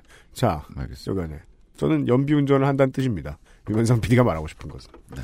어, 제가 광안리 회타운에 갔다가, 음. 예, 독박을 썼어요. 그, 거기 비싼 걸로 유명하잖아요. 전 비싼 걸로만 유명한 줄 알았어요. 네. 근데- 맛없는 걸로는 유명하지 않더라. 아직 그 유명세가 퍼지지 않았더라. 아니, 근데 회가 맛없는 경우는 뭐죠? 초장이 맛이 없나? 되게 비슷비슷한 얘기를 다들 해주시네요. 네. 너는 진짜 뭘 보고 갔길래 회가 맛없는 횟집에 갈 수가 있냐고. 웬만하면 맛있는데. 예, 근데 정말 예, 아내는 진짜 정말 그 음. 애써 웃어줬는데요. 그 사실은요. 그래서 제가 그 해운대나 광안리 같은 바닷가에 가면요, 음. 제일 좋아하는 건 그냥 제주도 흑돼지입니다. 훨씬 맛있어요. 서울까지 올라오는 것보다 더 싱싱한가 봐요. 이건 전혀 과학적이지 않은 소리인데요. 왜냐면 실제로 가는 물리적인 거리가. 가, 가 깝잖아요, 또. 네. 되게 좋아해요. 네. 예. 아, 어르신들도 많이 찾죠. 그 이유는 보통 역병으로부터 청정한 지대다라는 인식이 있기 때문입니다. 음. 그게 지금 여지없이 깨졌죠. 네, 네. 예, 여러분들 뉴스를 보셨는지 모르겠습니다. 지금 단 하나의 양돈 농가 이제 의심을 어디서 받고 있는지 정확히 딱 나오진 않았지만 음. 에서 나온 돼지 콜레라 때문에 한국은 인력이 없다는 이유로 또 돼지를 살처분을 하고 있습니다 지금 상당수가 지금 가고 있습니다. 음. 이런 뉴스에 에, 잔인한 사진들을 볼 때 음. 매몰되면 또 엄청 잔인한 경험들을 또 동네 주민들은 하게 됩니다. 침전물 올라오고 막 이러는 거 보면요. 그렇죠. 가스 올라오고 냄새 나고. 네. 특히나 농가에 계시는 분들은 눈물 나죠. 눈물이 멈추질 않죠. 음. 어, 그 이유는 자기 재산이 날아가서이기 때문이기도 한데요. 눈빛이 떠오른대요. 눈빛이. 그럴 것 같아요. 이름 다 알고 얼굴 다 알잖아요. 네. 지어준 이름 다 알고. 예. 그 애견인으로서 안 그렇겠습니까? 그렇습니다. 네, 아무리 뭐 장사로 하는 키우는 거지만. 네. 예. 인간성은 국가를 이루고 살아가는데 되게 중요한 일인 것 같긴 해요. 음. 사람들이 언제 화내냐 하면은 온 사회가 인간성을 잃은, 잃은 것 같을 때 화를 막 낸단 말입니다. 그렇죠. 전쟁이 뭐 누구의 필요로 해서 했는지 모르겠는데 그때도 인간성을 잃어버린 것 같으니까 어, 미국에서는 집권당이 교체가 되고 네. 어, 전쟁을 철수하게 되고 막대한 손해를 입게 되고 그랬습니다. 네. 왜요? 국민들이 아 이거 비인간적이다라는 결론을 내려주었기 때문이었거든요. 월남전의 끝은 그랬습니다. 네. 네. 어, 우리는 비인간적인 범죄에 대한 이야기를 하고 있습니다. 동시에 군인 참전 용사들을 위해서라도 이것이 명명백백하게 양국의 협조하에 밝혀졌으면 좋겠다. 이 얘기를 아마 다음 주에 더 드릴 것 같습니다. 네. 네. 처음으로 이 지금 사무실에 평상시에 상근하는 인력 4명이 다 앉아가지고 마이크를 썼습니다. 네. 네. 이런 일이 자주 있을 겁니다. 어, 윤세민 기자하고 두 명의 UPD하고 김상조 엔지니어였습니다. 그중 세 명은 내일 이 시간에 다시 뵙겠습니다. 안녕히 계십시오. 안녕히 계십시오. XSFM입니다. I D W K